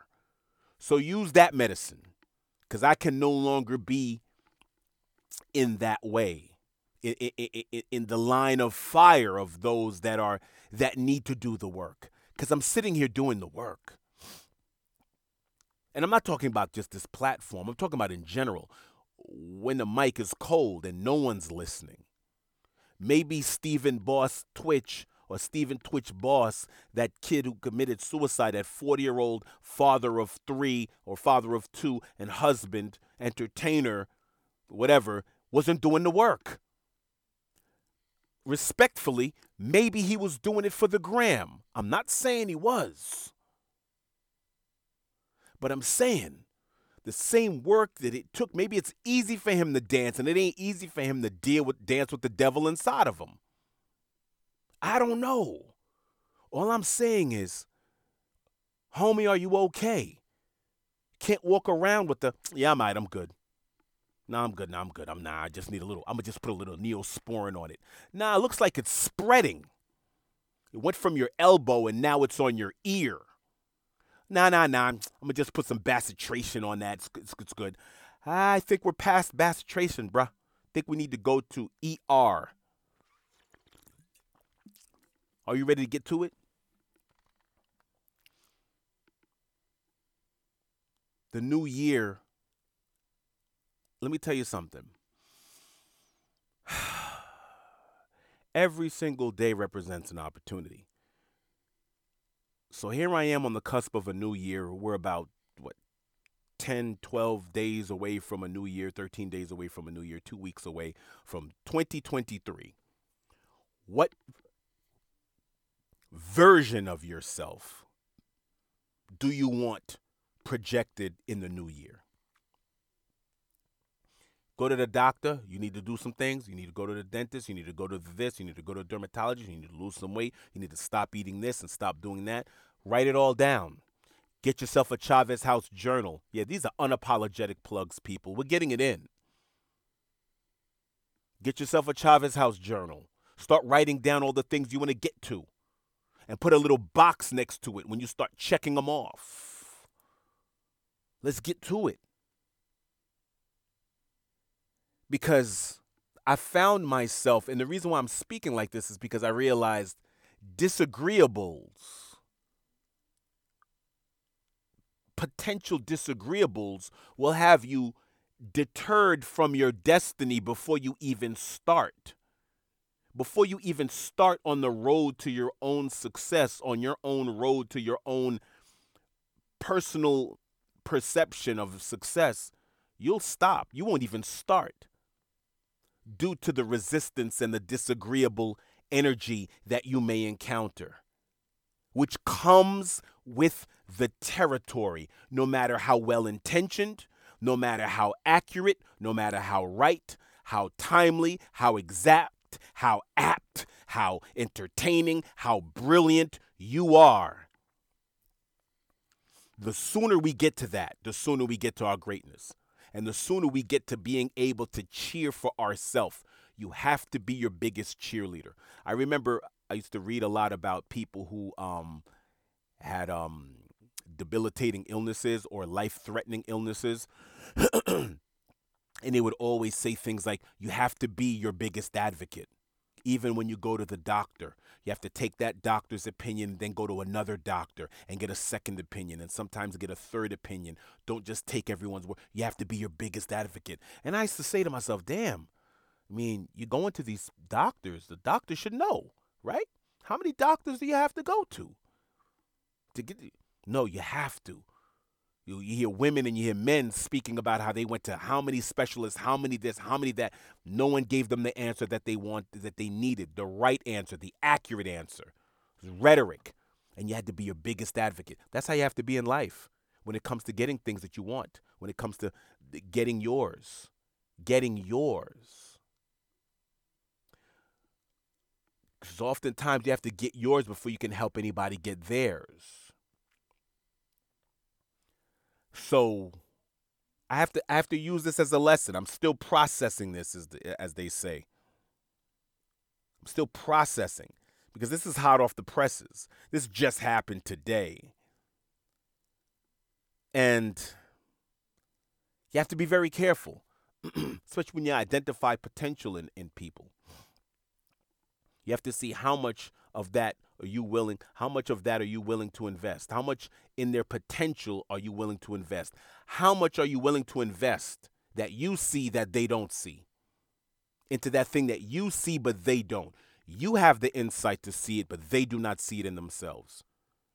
So when you say these things about them, they feel humbled and complimented at first and they appreciate it and they feel valued. And you think you're telling this person how absolutely awesome they are, how they can achieve whatever they believe in and blah, blah, blah, perceive, achieve, blah, blah. And you know what sets in? When they feel deflated. And you come back with that. They don't really believe it. You believe it. And they resent you for believing it. And then they question whether you actually believe that or not, or you just know what to say and they see how you walk and they see how you move and they see how you move in your life and they realize no matter how many books they read they don't seem to be able to conjure up the same level of whatever belief or energy that you're able to conjure up they will hate you. They will hate the light that you bring. They will. And that's okay. You know what that means? You move on to the group that appreciates that light you have to minimize those people's access to your light. that like it's there but they can't they they're not in a position to put it out. Because when I read that text, it put me in a different mood. I was in a great mood. I was having a I had a great day.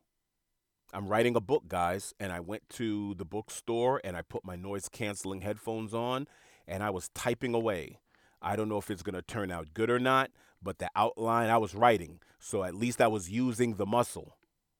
Right? So I was writing and I was staying on topic. So I was happy. And then I made some calls and, and some opportunities came in you know, and I'm and I'm very happy. I was able to send some gifts out to some family, and things are all right. Things are all right. So I came home like, hey, you know, and then all of a sudden that text, I sent that text out like, hey, I hope all is well. Because remember what I said in the last episode? Check in on your people around this holiday season. It's not all good for everybody. It's tough times. Are you okay? So I hit him up. Are you good? What's good? And to get all of that in return, took me for a turn. Wait, wait, what's going on? he who dares not offend cannot be honest. Homie, are you okay? Very interesting. Very, very interesting. I'm looking at right now, I'm looking at uh Steve Jurvetson. I am going to stop doing social media. I have an unhealthy relationship with it, as it has become the way I seek external validation and approval, a proxy for my parents' love. I'll check back in a decade or two to see what I missed. A board of director of SpaceX, a board director at Tesla, a former product marketer at Apple a former research and development engineer at Hewlett Packard, Stanford Graduate School of Business, master's degree of electrical engineering, no longer wants to be online. It's like, I'm good. And he puts a picture up of his adolescent self with some horn rimmed glasses, even though he's married now. Because what he's trying to do is heal the little boy in him. See where I'm going with this, people? So the person who had the little issue with me, it's not really an issue they have with me. It's an issue with themselves. They may have a problem with some of the information I put out in this episode. That's fine. We all have to heal the little boy in us, the child in us. I've said that eons ago. So this dude, he puts a picture of who, a, a, a kid picture, a, a picture of him as a little boy. He said, I brought this photo from my childhood as a memento of my inner child, my favorite part of me. Yo. this man has pretty much everything. If you're a board of director at Tesla and SpaceX, you're a graduate at Stanford, for all from all appearances, you're doing pretty well for yourself, aren't you? Ivy League education, obviously extremely intelligent. Electrical engineering at Stanford, not an easy, not an easy feat. Awesome, good for you. You, you, are you have been part of the most game-changing companies in this world over the last 30 years, 40 years. Apple been around for 40 plus between Apple and and Tesla and SpaceX. Like he said, his mission statement is focused on founder led, mission driven companies at the cutting edge of disruptive technology. He wants to be at the cutting edge, and he is, and he was. That's what he does. That's what he does. Co founder at Future Ventures. This guy's a big deal. this reality of ours that we're living right now, he's a part of that. He's one of the architects of that.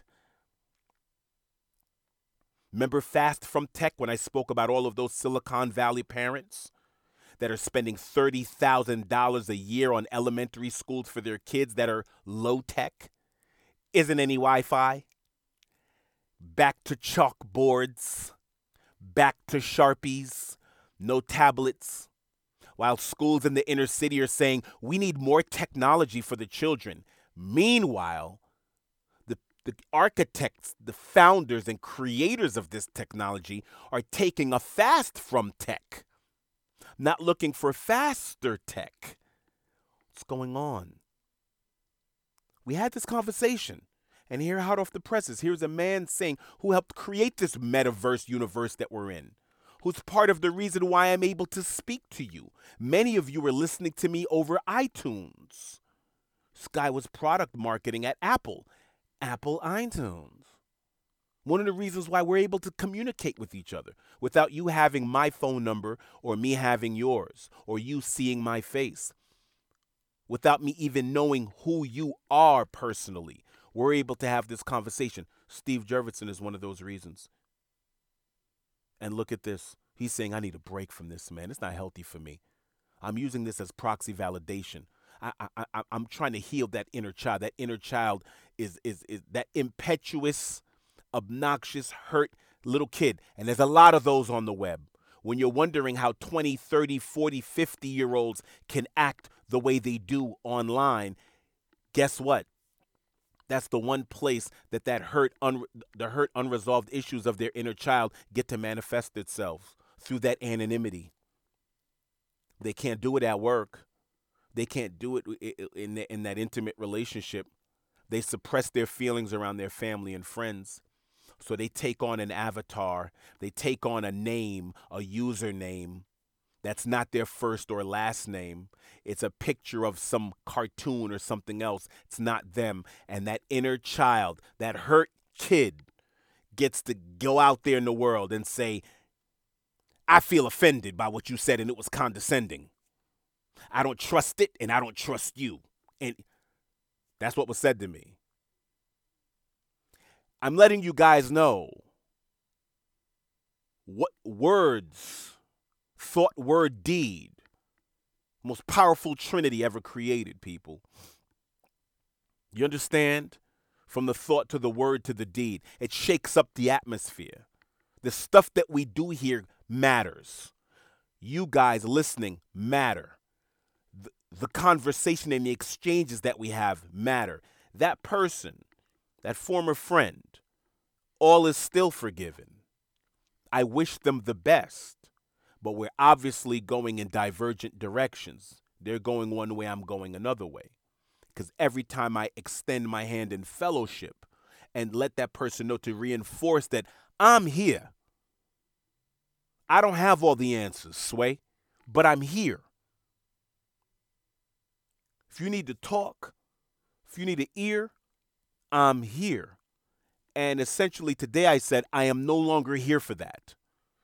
you are welcome to tune in to Whose World Is This with Junya Renee Beaubrun and, and the newsletter that's coming soon. So you, you, you're welcome to subscribe to that.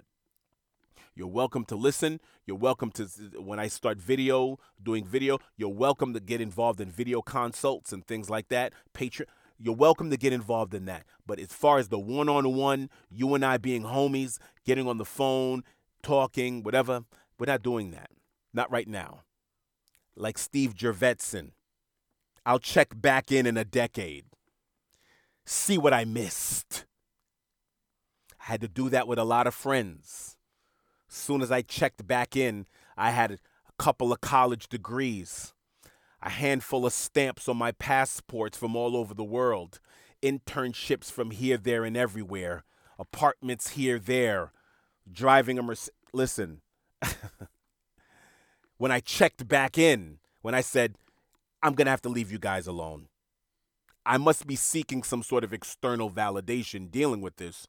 I'm fi- trying to fix broken wings, or maybe my ego is looking for a project, or maybe I'm seeing things in you that I, I, that I see in myself as well. Whatever it is, I got to work that out. So, you guys enjoy your life. I'm going to go try and enjoy mine. And guess what happened? When we were outside of each other's, outside of earshot, outside of phone, outside of interactions, we got to see who each other was. and I got to see who I am, and they got to see who they were.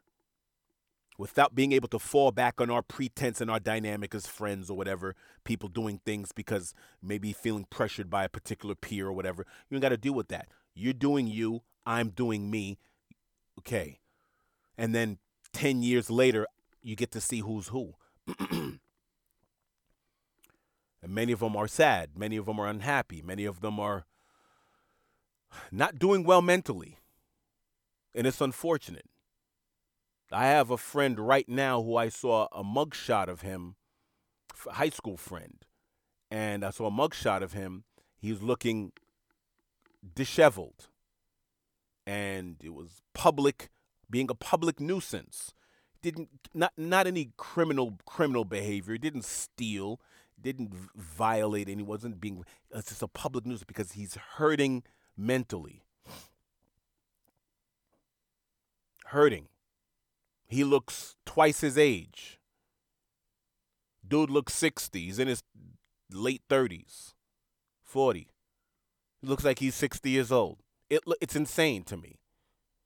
I, look, I couldn't believe when I saw it. I was like, I, it's not the same person. Someone sent it to me said, "Guess who this is?" I like, I don't know who that.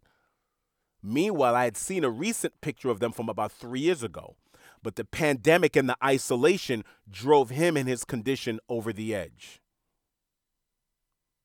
He wasn't able to get the same uh, meds. He wasn't able to uh, interact with the same people. His routine was disrupted. And if anyone knows, there's been a, a, an astronomical increase in drug overdoses and suicides due to due to the shutdown. People were isolated. People who need those routines, and even people who were doing pretty well. People, for all intent and purposes, didn't feel that they had any mental illnesses or anything like that or shortcomings. And be, meanwhile, they fell into certain depressions, and they realized how fragile their reality was. Everyone out there, be grateful for the mind that you have between your ears. Okay, it's not indestructible. Appreciate it, it's precious. Your most precious resource lies between your ears. Your mind has the ability to compel you to great heights. You can lose parts of your body. You see the Special Olympics. You see Stephen Hawking's.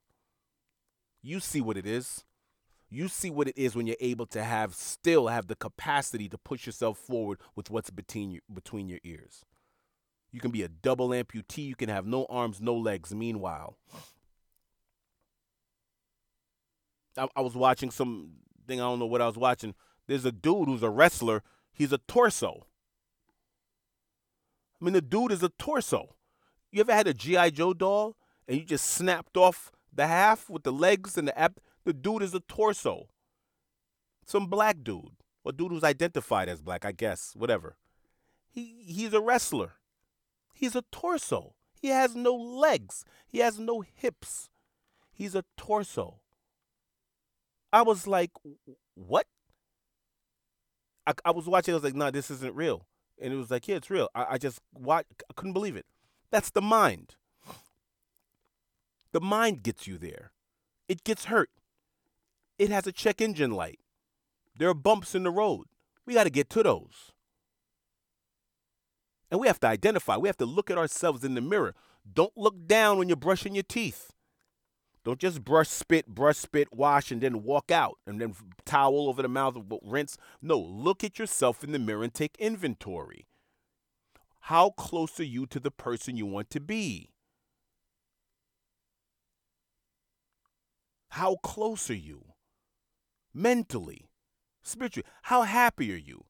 And happiness is not something that is just, you're not walking around with a permanent smile on your face like Mickey Mouse. That's not what this is. This is your capacity to have happiness and joy. How much joy can you actually have, truthfully?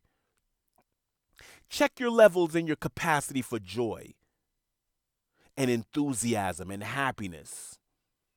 Are you capable? Because guess what? The person that I'm speaking about wants to be happy and at times has shown little, little, little, little, uh, what do you call it? Hints. But they force it. They force it. They force it. It's a process. Remember we had that conversation? I remember when I was a kid and I was watching um on TV the peace talks between the uh, PLO in Palestine, and I think it was um, at the time Prime Minister Menachem Begin uh, of Israel, the Prime Minister of Israel, and they asked him, "Will there be peace now between you guys in the Middle East?" And he said, smiled and said, "Peace is a process." So it's happiness. Peace is a process. Whether you're dealing with entities, countries, companies, friends, or yourself, doesn't matter. Peace is a process. You are constantly working at peace trying to get a peace of mind. And how you do it is you help heal that inner child. Same way Steve Jurvetson is doing. So the people out there that are offended a little bit, my guy, get right. My guy, are you doing the work?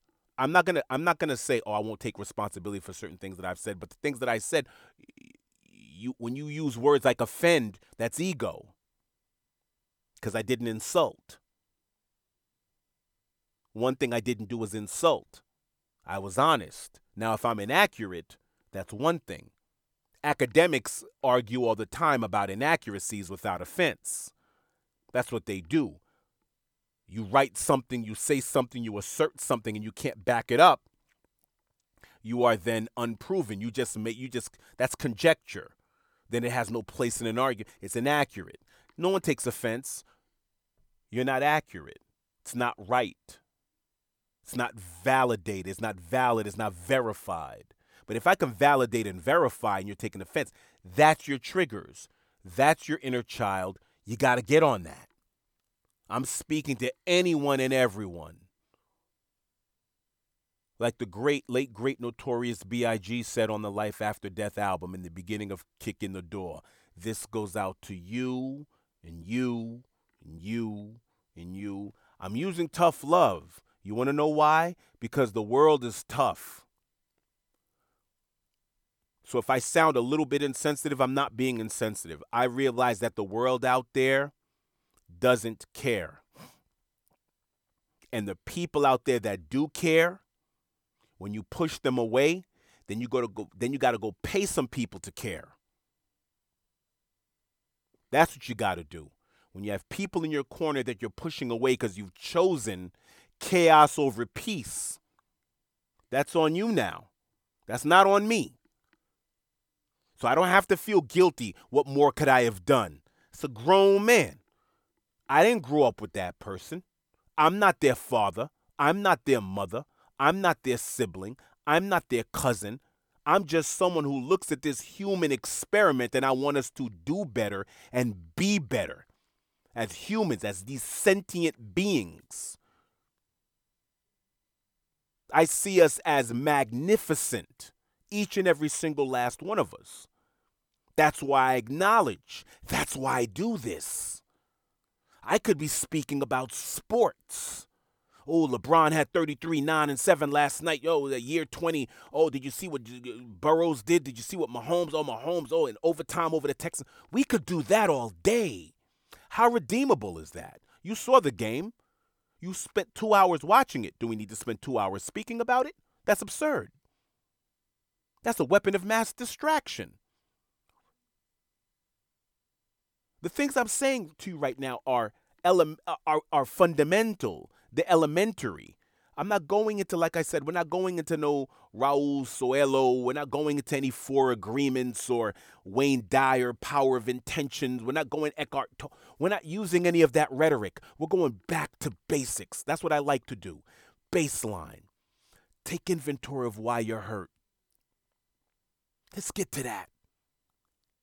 Let's talk to somebody. If we fear ju- getting judgment. We fear of if you if you fear divulging your your issues with a friend and you think, oh, that friend, I don't know if they can, you know, if they're gonna talk to other people about my thing or talk to their girlfriend or whatever or boyfriend or whatever, you know, just you know, just pillow talking about my business. Then you know what? Speak to a professional, someone who's a paid secret keeper.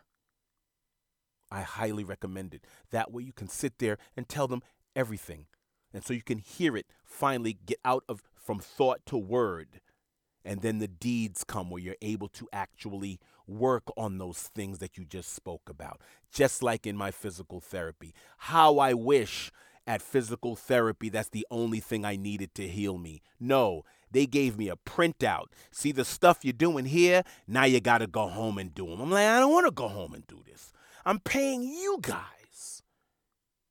Like, sorry, you got to do this two, three times a day on your own. And I'm like, Jesus Christ, I don't want to do that.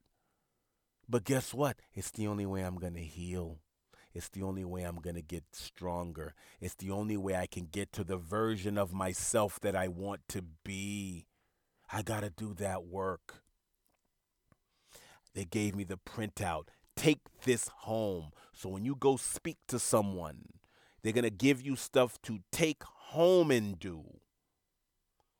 Oh, it feels great when you're in the in the therapist's office and you're yip yapping and yip yapping and yap yap yap yap. But guess what? What happens when they tell you, "Oh yeah, yeah, now now what you have to do is you have to do this at home," and you're like, "Wait, what?" Yeah, yeah, yeah. Guess what? You're not. I have a friend of mine uh, they were supposed to go seek some help. You know what they've been doing? They've been going on TikTok, listening to TikTok therapists. Like, yeah, I've been using a lot of the information I got from TikTok to work on myself. And I'm saying to myself, okay, that's a step. You know, I say tepidly, that's a step. However, although you may relate, many of the things that they're saying may resonate and sound similar to what you're going through. That person is speaking to a whole group. You may need some specific, based on the severity of your distress, you may need some specific attention. You know what I mean? It's like, it's like, okay, something's wrong with you, and yeah, you go to WebMD, and yeah, you go to YouTube or you go to this and you go to Google and YouTube University to figure out a couple of things. But guess what? After that, mm, you know, if you're not healing up, you might need to go check somebody out, get an MRI, get some blood work done, get a, get a, get an X-ray, get a scan, right? Hmm? So we're keeping it basic. So that person didn't do their own work. When I stopped drinking, I had to leave certain friends alone because they only identified me as someone who drank, who does this. But now I'm doing that. Uh, and you're welcome to come do that with me. We were doing this, now it's time to do that. This or that. It's not this and that. I was doing this, I'm no longer doing this, I'm now doing that. What's up? You're welcome to come with me. We can start a gym club. We can all start working out, blah, blah, blah. They weren't with that. They were like, nah, So I was like, now, now I have to leave the club two, three hours early so I can get a good night's sleep because I got to get a workout in early because the workout partner I have, he's working out at such and such time. And I want to get there because I want to learn from the things, you know, I want to learn. I'm moving differently now. And so now with this particular person, I realize that they are stagnant. As a matter of fact, they're regressing. They're regressing, and I can't help. I hope they don't turn out like Stephen Boss Twitch and if they do, I will mourn their passing. However, I will have no regrets. I did my part, more than my part. I extended my hand in fellowship. I extended my hand in brotherhood, in, in, in, in camaraderie.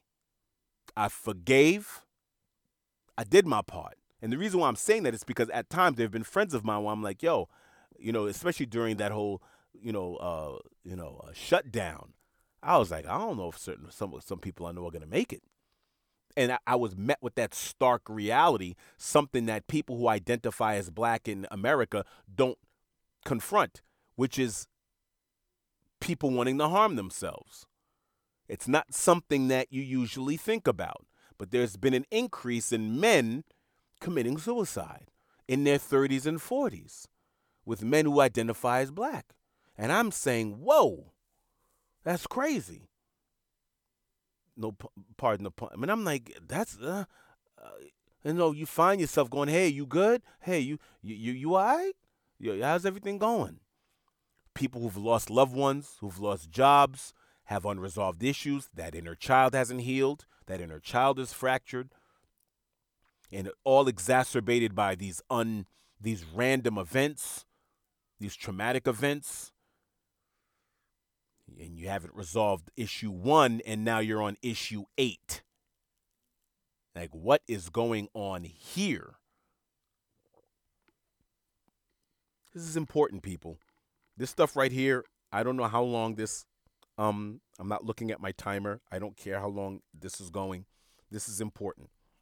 Like I said, I'm not getting all you know, Robert Kiyosaki and you need to do this, Rich. That I'm not going there.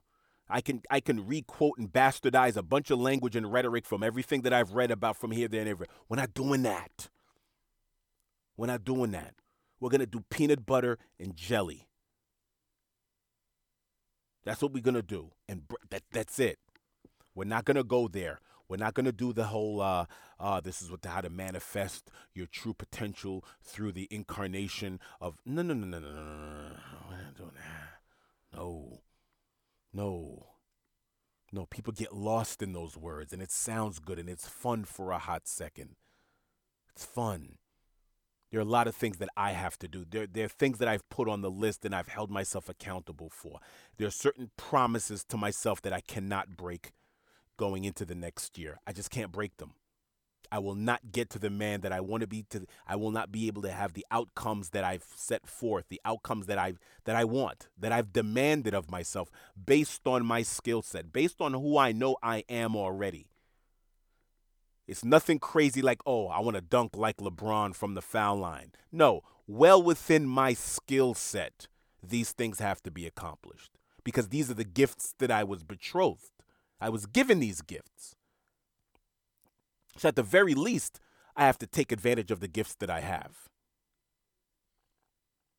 You understand? At the very least. This is what's important. So I gave you guys that story to sort of il- these several to illustrate many many different points. You're here to help. You're here to help you and others. And there are going to be people along your journey. You're going to try to help them and through helping them you'll be helping yourself. You're giving them advice that you that you need to use. Oftentimes they're in a situation that brings light and revelation to situations that you're in. And the conversation now puts what you're going through in a light that makes it more manageable for you. It's awesome. This collaborative experience we call you know the human experiment. It's awesome. It's awesome someone comes with some yo i need to holler at you about something june and now they they're saying something that so eerily similar to something you're going through and you're going wow i just was dealing with that same yeah i know. Awesome isn't it? Awesome isn't it? But at the same time, you have to create parameters too.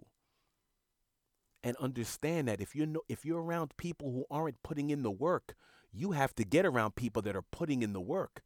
People that are demanding that you put in the work in your own life. The same way you're telling other people to do the work, you need people around you that are saying, "Yo, have you have you spoken to such and such like we spoke about?" Oh no, I I I, I, didn't I haven't gotten around to it yet. Oh yeah, but you need to get to that. Oh yeah, you're right. You're right. Yeah, you need to let me know because I can help you with that. Oh okay, all right, all right, cool. I've never had a friend like the friend that I have, that I have been. And I'm okay with that. I guess that was my role. It'd be nice to have a friend the way I'm a friend. It'd be nice to have that homie. You know? That I've been to the broken wingers. And I, I don't mean to be condescending when I say that. But when you spend all of that time healing and putting salve and things on broken wings, what about you? When that bird, isn't that one of the law, the, the laws, the, the laws of power? Remember that book by Robert E. Greene or Robert Greene? Yeah, and you you you be be wary or be careful of mending broken wings because that bird, I think it's an old saying that that bird will pluck out your eye and fly out the same window it came in from. You found it on your windowsill and blah blah blah. And, and I find that to be quite cynical to a degree, but at the same time, you have to be very wary wary of when you're putting your hand outside of that boat to pull someone in who went overboard. They may want to drown. No matter what you say or do, if you put them back in that boat, they're gonna jump right back out. They may be looking to pull you back, pull you pull you into into the water and drown you as well for your heroic ways. This life, man the dance that we do between helping others, helping ourselves, putting ourselves in harm way for others, protecting ourselves, sacrificing for others. All these things working all at the same time. It's a dance. And you may have some people in your life right now where you're saying, you know what? I've done as much as I can. I love this person or I wish that person the best. But I'm just going to have to, you know, I'm going to have to cut ties. Or I'm going to, at least at the very least, I'm going to have to minimize contact. Uh, put create a certain situation where I, I have a comfortable amount of contact maybe during holidays hey how you doing they send me a birthday text i send them a birthday text bing bong bing that's it as cursory as can be. And maybe that's what it is. Me and this person I've realized because of the the the animus and the energy that was projected towards me, an unwarranted amount of animus, I've decided to sever all ties. But like I said, sever all personal. Professionally, like I said, you you're welcome to listen. You're welcome to Cash App me, Zelle me, Venmo me if you appreciate what, you know, because they're offended today, but they weren't offended a couple of months ago. So maybe in a week or two, I'll be enlightening and apt and entertaining and brilliant and illuminating again. Don't know. Hopefully, when they're in that phase of their personality, they open up their wallet a little bit. You know, fund the cause. We're doing good work over here. Just saying. I didn't like the way I was approached. But that's my ego right there saying, I don't like that. Nerve you. That's my ego. It's, it's identified. My apologies. He showed up. You know? And he kind of sounds like Samuel L. sometimes or Chris Rock or 50 Cent. I'm like, was this cat talking to me? Was this, was this, we think, you know, I was there for him. What are you talking about? It sounds like that sometimes. We're from the same neighborhood, went to the same high school. It happens. You know? I'm from the man up generation where people don't tolerate your kind of dis- uh, disrespect. You disrespect like that, nobody cares about your inner child. The stuff I'm talking about now is unheard of 20 years ago, 10, 15 years ago. Like, what? Inner child? What you talking about, son? Your, your inner what? What's he, what child? Who? Huh? All of these terms. okay? All of this talk. Dudes would punch you dead in your face. You're talking crazy. Dudes would fly to your neighborhood like, where's your address? You said what to me? Turned into a big thing. We're not doing that. We're grown ups. There are men who haven't healed. There are men, yeah, you have you have a goatee. You're grown, you pay your own bills. You have a grown up job, you're adulting, but yet you still, you know, you still have unresolved issues.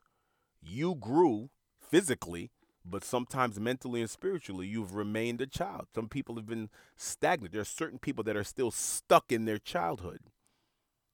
You see them in their 30 years old. I used to call them 30 year old, 13 year olds.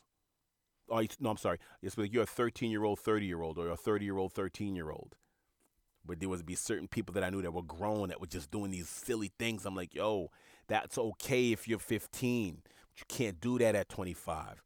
It's okay at 18. You can't do that at 32 or 1 or 2. You can't do that. You can't act like that in a situation. But their growth has been stunted because of specific events that occurred. They hate they didn't grow. They didn't get to it so they can get through it. This is where we are.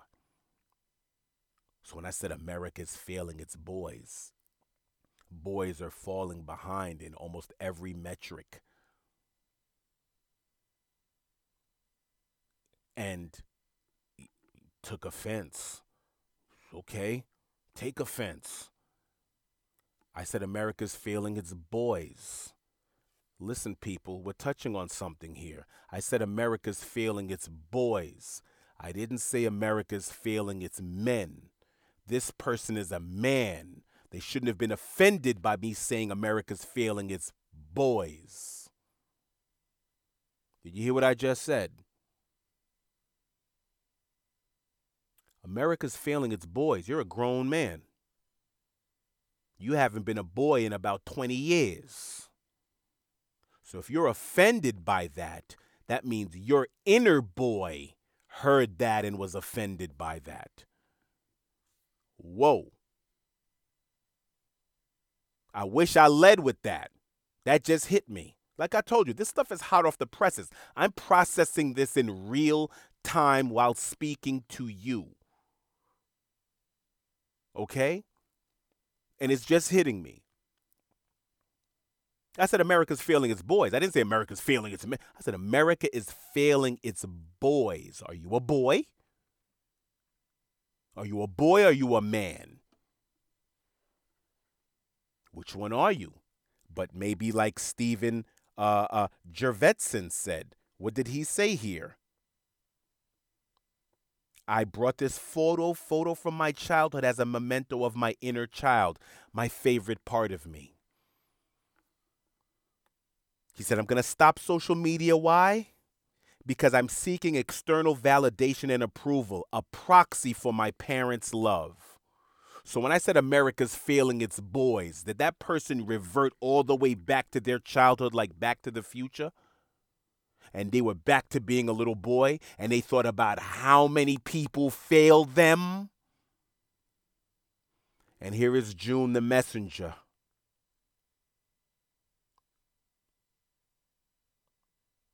Getting the heat. June the messenger getting all the heat. I'm offended. Ego. That sounded a bit condescending.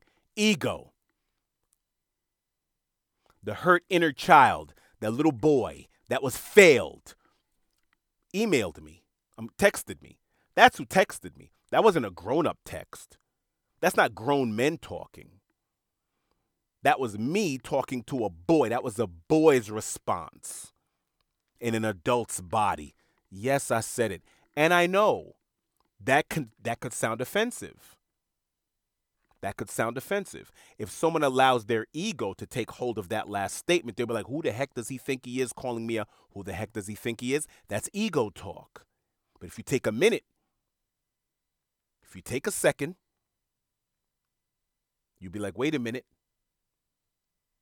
all those words sound like ego words. Those are ego buzzwords. Who the hell do you think you? What the hell? Who do you think you're talking to? What? That's all ego talk.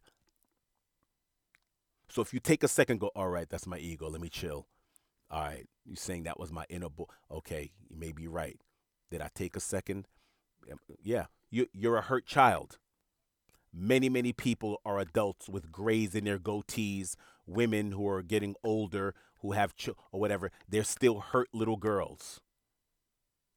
And the body doesn't stop growing just because the mind stopped, just because the mind and the spirit has been stagnant and stuck at eight or nine or 10 or during those formative years that we spoke about from zero to seven doesn't mean the body stops. So, men, you're still going to get tall. You're still going to get hair. You're still going to get muscles. Women, you're still going to get breasts and hips. And you're still going to have the ability to procreate, just like you guys. So, these grown ass kids are going to have some kids. And their hurt kid is going to manifest them manifest itself in how they parent. Like they say, hurt people hurt people.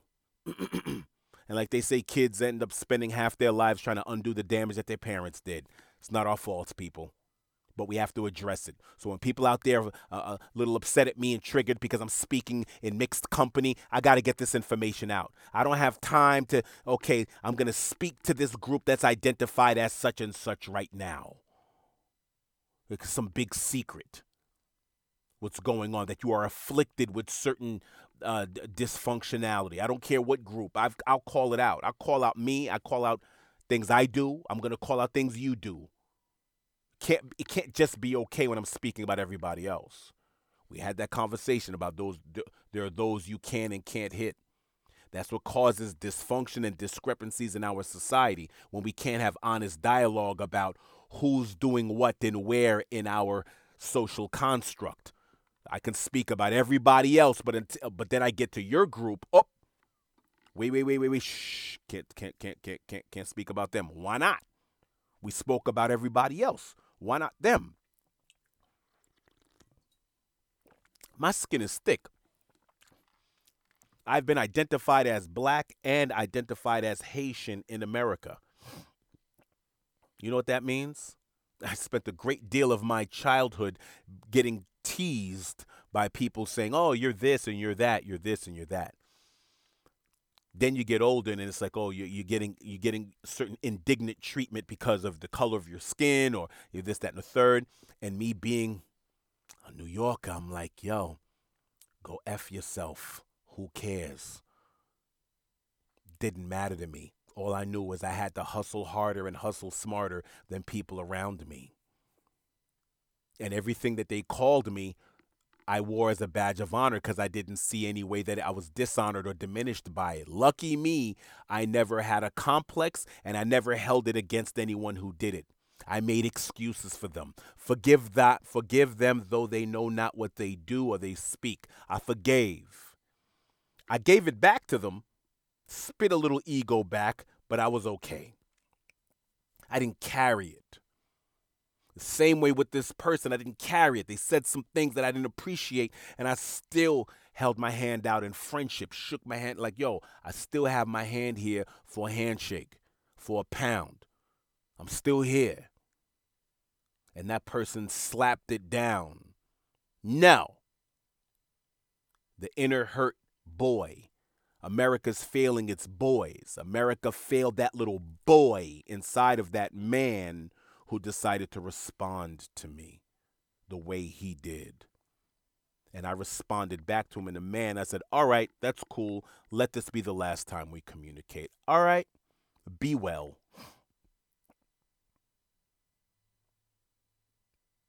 That's it. People, you're going to have to protect your peace. Peace is a process. I'm talking to each and every last one of you out there. We all have work to do. It's not an easy world, it's not an easy life. People don't care. And the people who do care, if we're pushing them away, we have to look in the mirror and go, whoa, I can't do that. I can't do that. Hard enough to find good people who actually sincerely care about our well being. Let's not do that. If we're doing that, why are we doing that? Do we not feel deserving? Do we not feel deserving? And if we don't feel deserving, why is that? Let's get to that. Let's take inventory. Did something happen in our past? Did someone tell us or we were we made to feel as if we do not deserve to have people care about our well-being and want the best for us? If that's the case, let's get to that.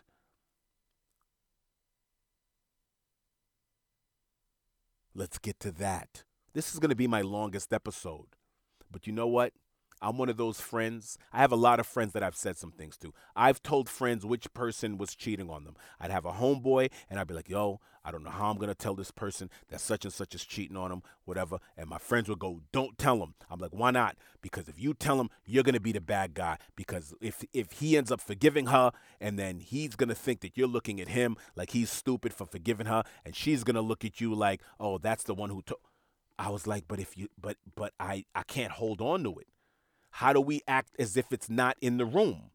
Uh, that it's not happening. Oh, I, it ain't gonna be me, and I'd be the one.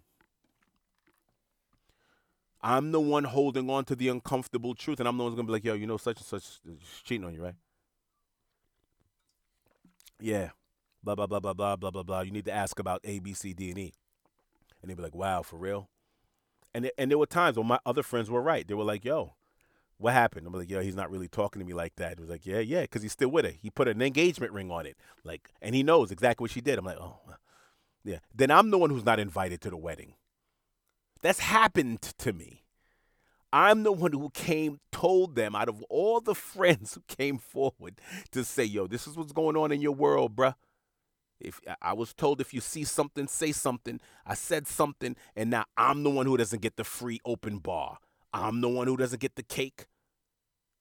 I'm the one who doesn't get to hang out at the at the. Now I didn't get the invite. This happened to me, and I go, no doubt, it's all good. I act, I you know, I act like it was lost in the mail. The invite, the RSVP. It's all good. It's all love. But I know that no one around me can say that they were never told. Because if I see it, I'm gonna say it. I'm going to find a way to eh, somehow, some way, I'm going to try to put it in the best package I possibly can, gift wrap it, but it has to be the truth. It can't be gift wrapped to the point, it can't be sanitized to the point where you don't know what you're smelling. If it's the smell that's going to identify what this thing is, I'm not going to perfume it. I'm going to be like, yo, you need to, you need to smell this. This is what it is. This is the ish that you're in right now. I can't make it smell like a pomegranate or a pineapple candle. This is what it is. All right? And I'm going to tell you, people, there's no reward for that. It has its own reward. You know that you try to help for all the right reasons. That's it. But if you're looking for people to go, ah, the truth teller, June, I can trust him. And if you're looking for reward, good luck. So all of that work, I was hanging out with my dude and trying to get him to, you know, see the world a different way and not blah blah blah blah blah. blah. And just to get that that kind of response, it's like, dude, really? And then I realized this is what it is. When you've been given the gift of compassion and empathy and intuition, an ability to articulate and you're brave enough and sincere enough and authentic enough to tell your people around you the truth, guess what? You're going to offend. It's going to loosen certain friendships. People are going to be triggered.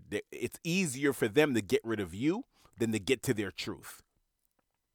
It's easier for them to dismiss you than it is for them to address what they need to address. I'm the expendable one in that equation. I'm the I'm the I'm the path of least resistance because our bodies are telling us and our minds are telling us let's not go to the uncomfortable space and place. And the things that this guy is saying is giving putting us in an uncomfortable space so we're not going there. So boom. Fight or flight, flight not get to it. We're not going to get to it to get through it. We're not going to address it. We're going to dismiss it, and we're going to dis- we're going to throw the baby out with the bathwater. Bye bye. That's what happens. That's the reality, and I'm okay with that. I'm okay with that now more than I've ever been. And I've always been somewhat very comfortable in that space. I guess because I spend a great deal of time alone on purpose, thinking I don't mind if people are distancing themselves and doing things because I distance myself from others too. So I'm okay with it. I'm all right. I get it. I get it. I get it. So to that guy, to my friend, to my to my to my former homie, I hope you're okay.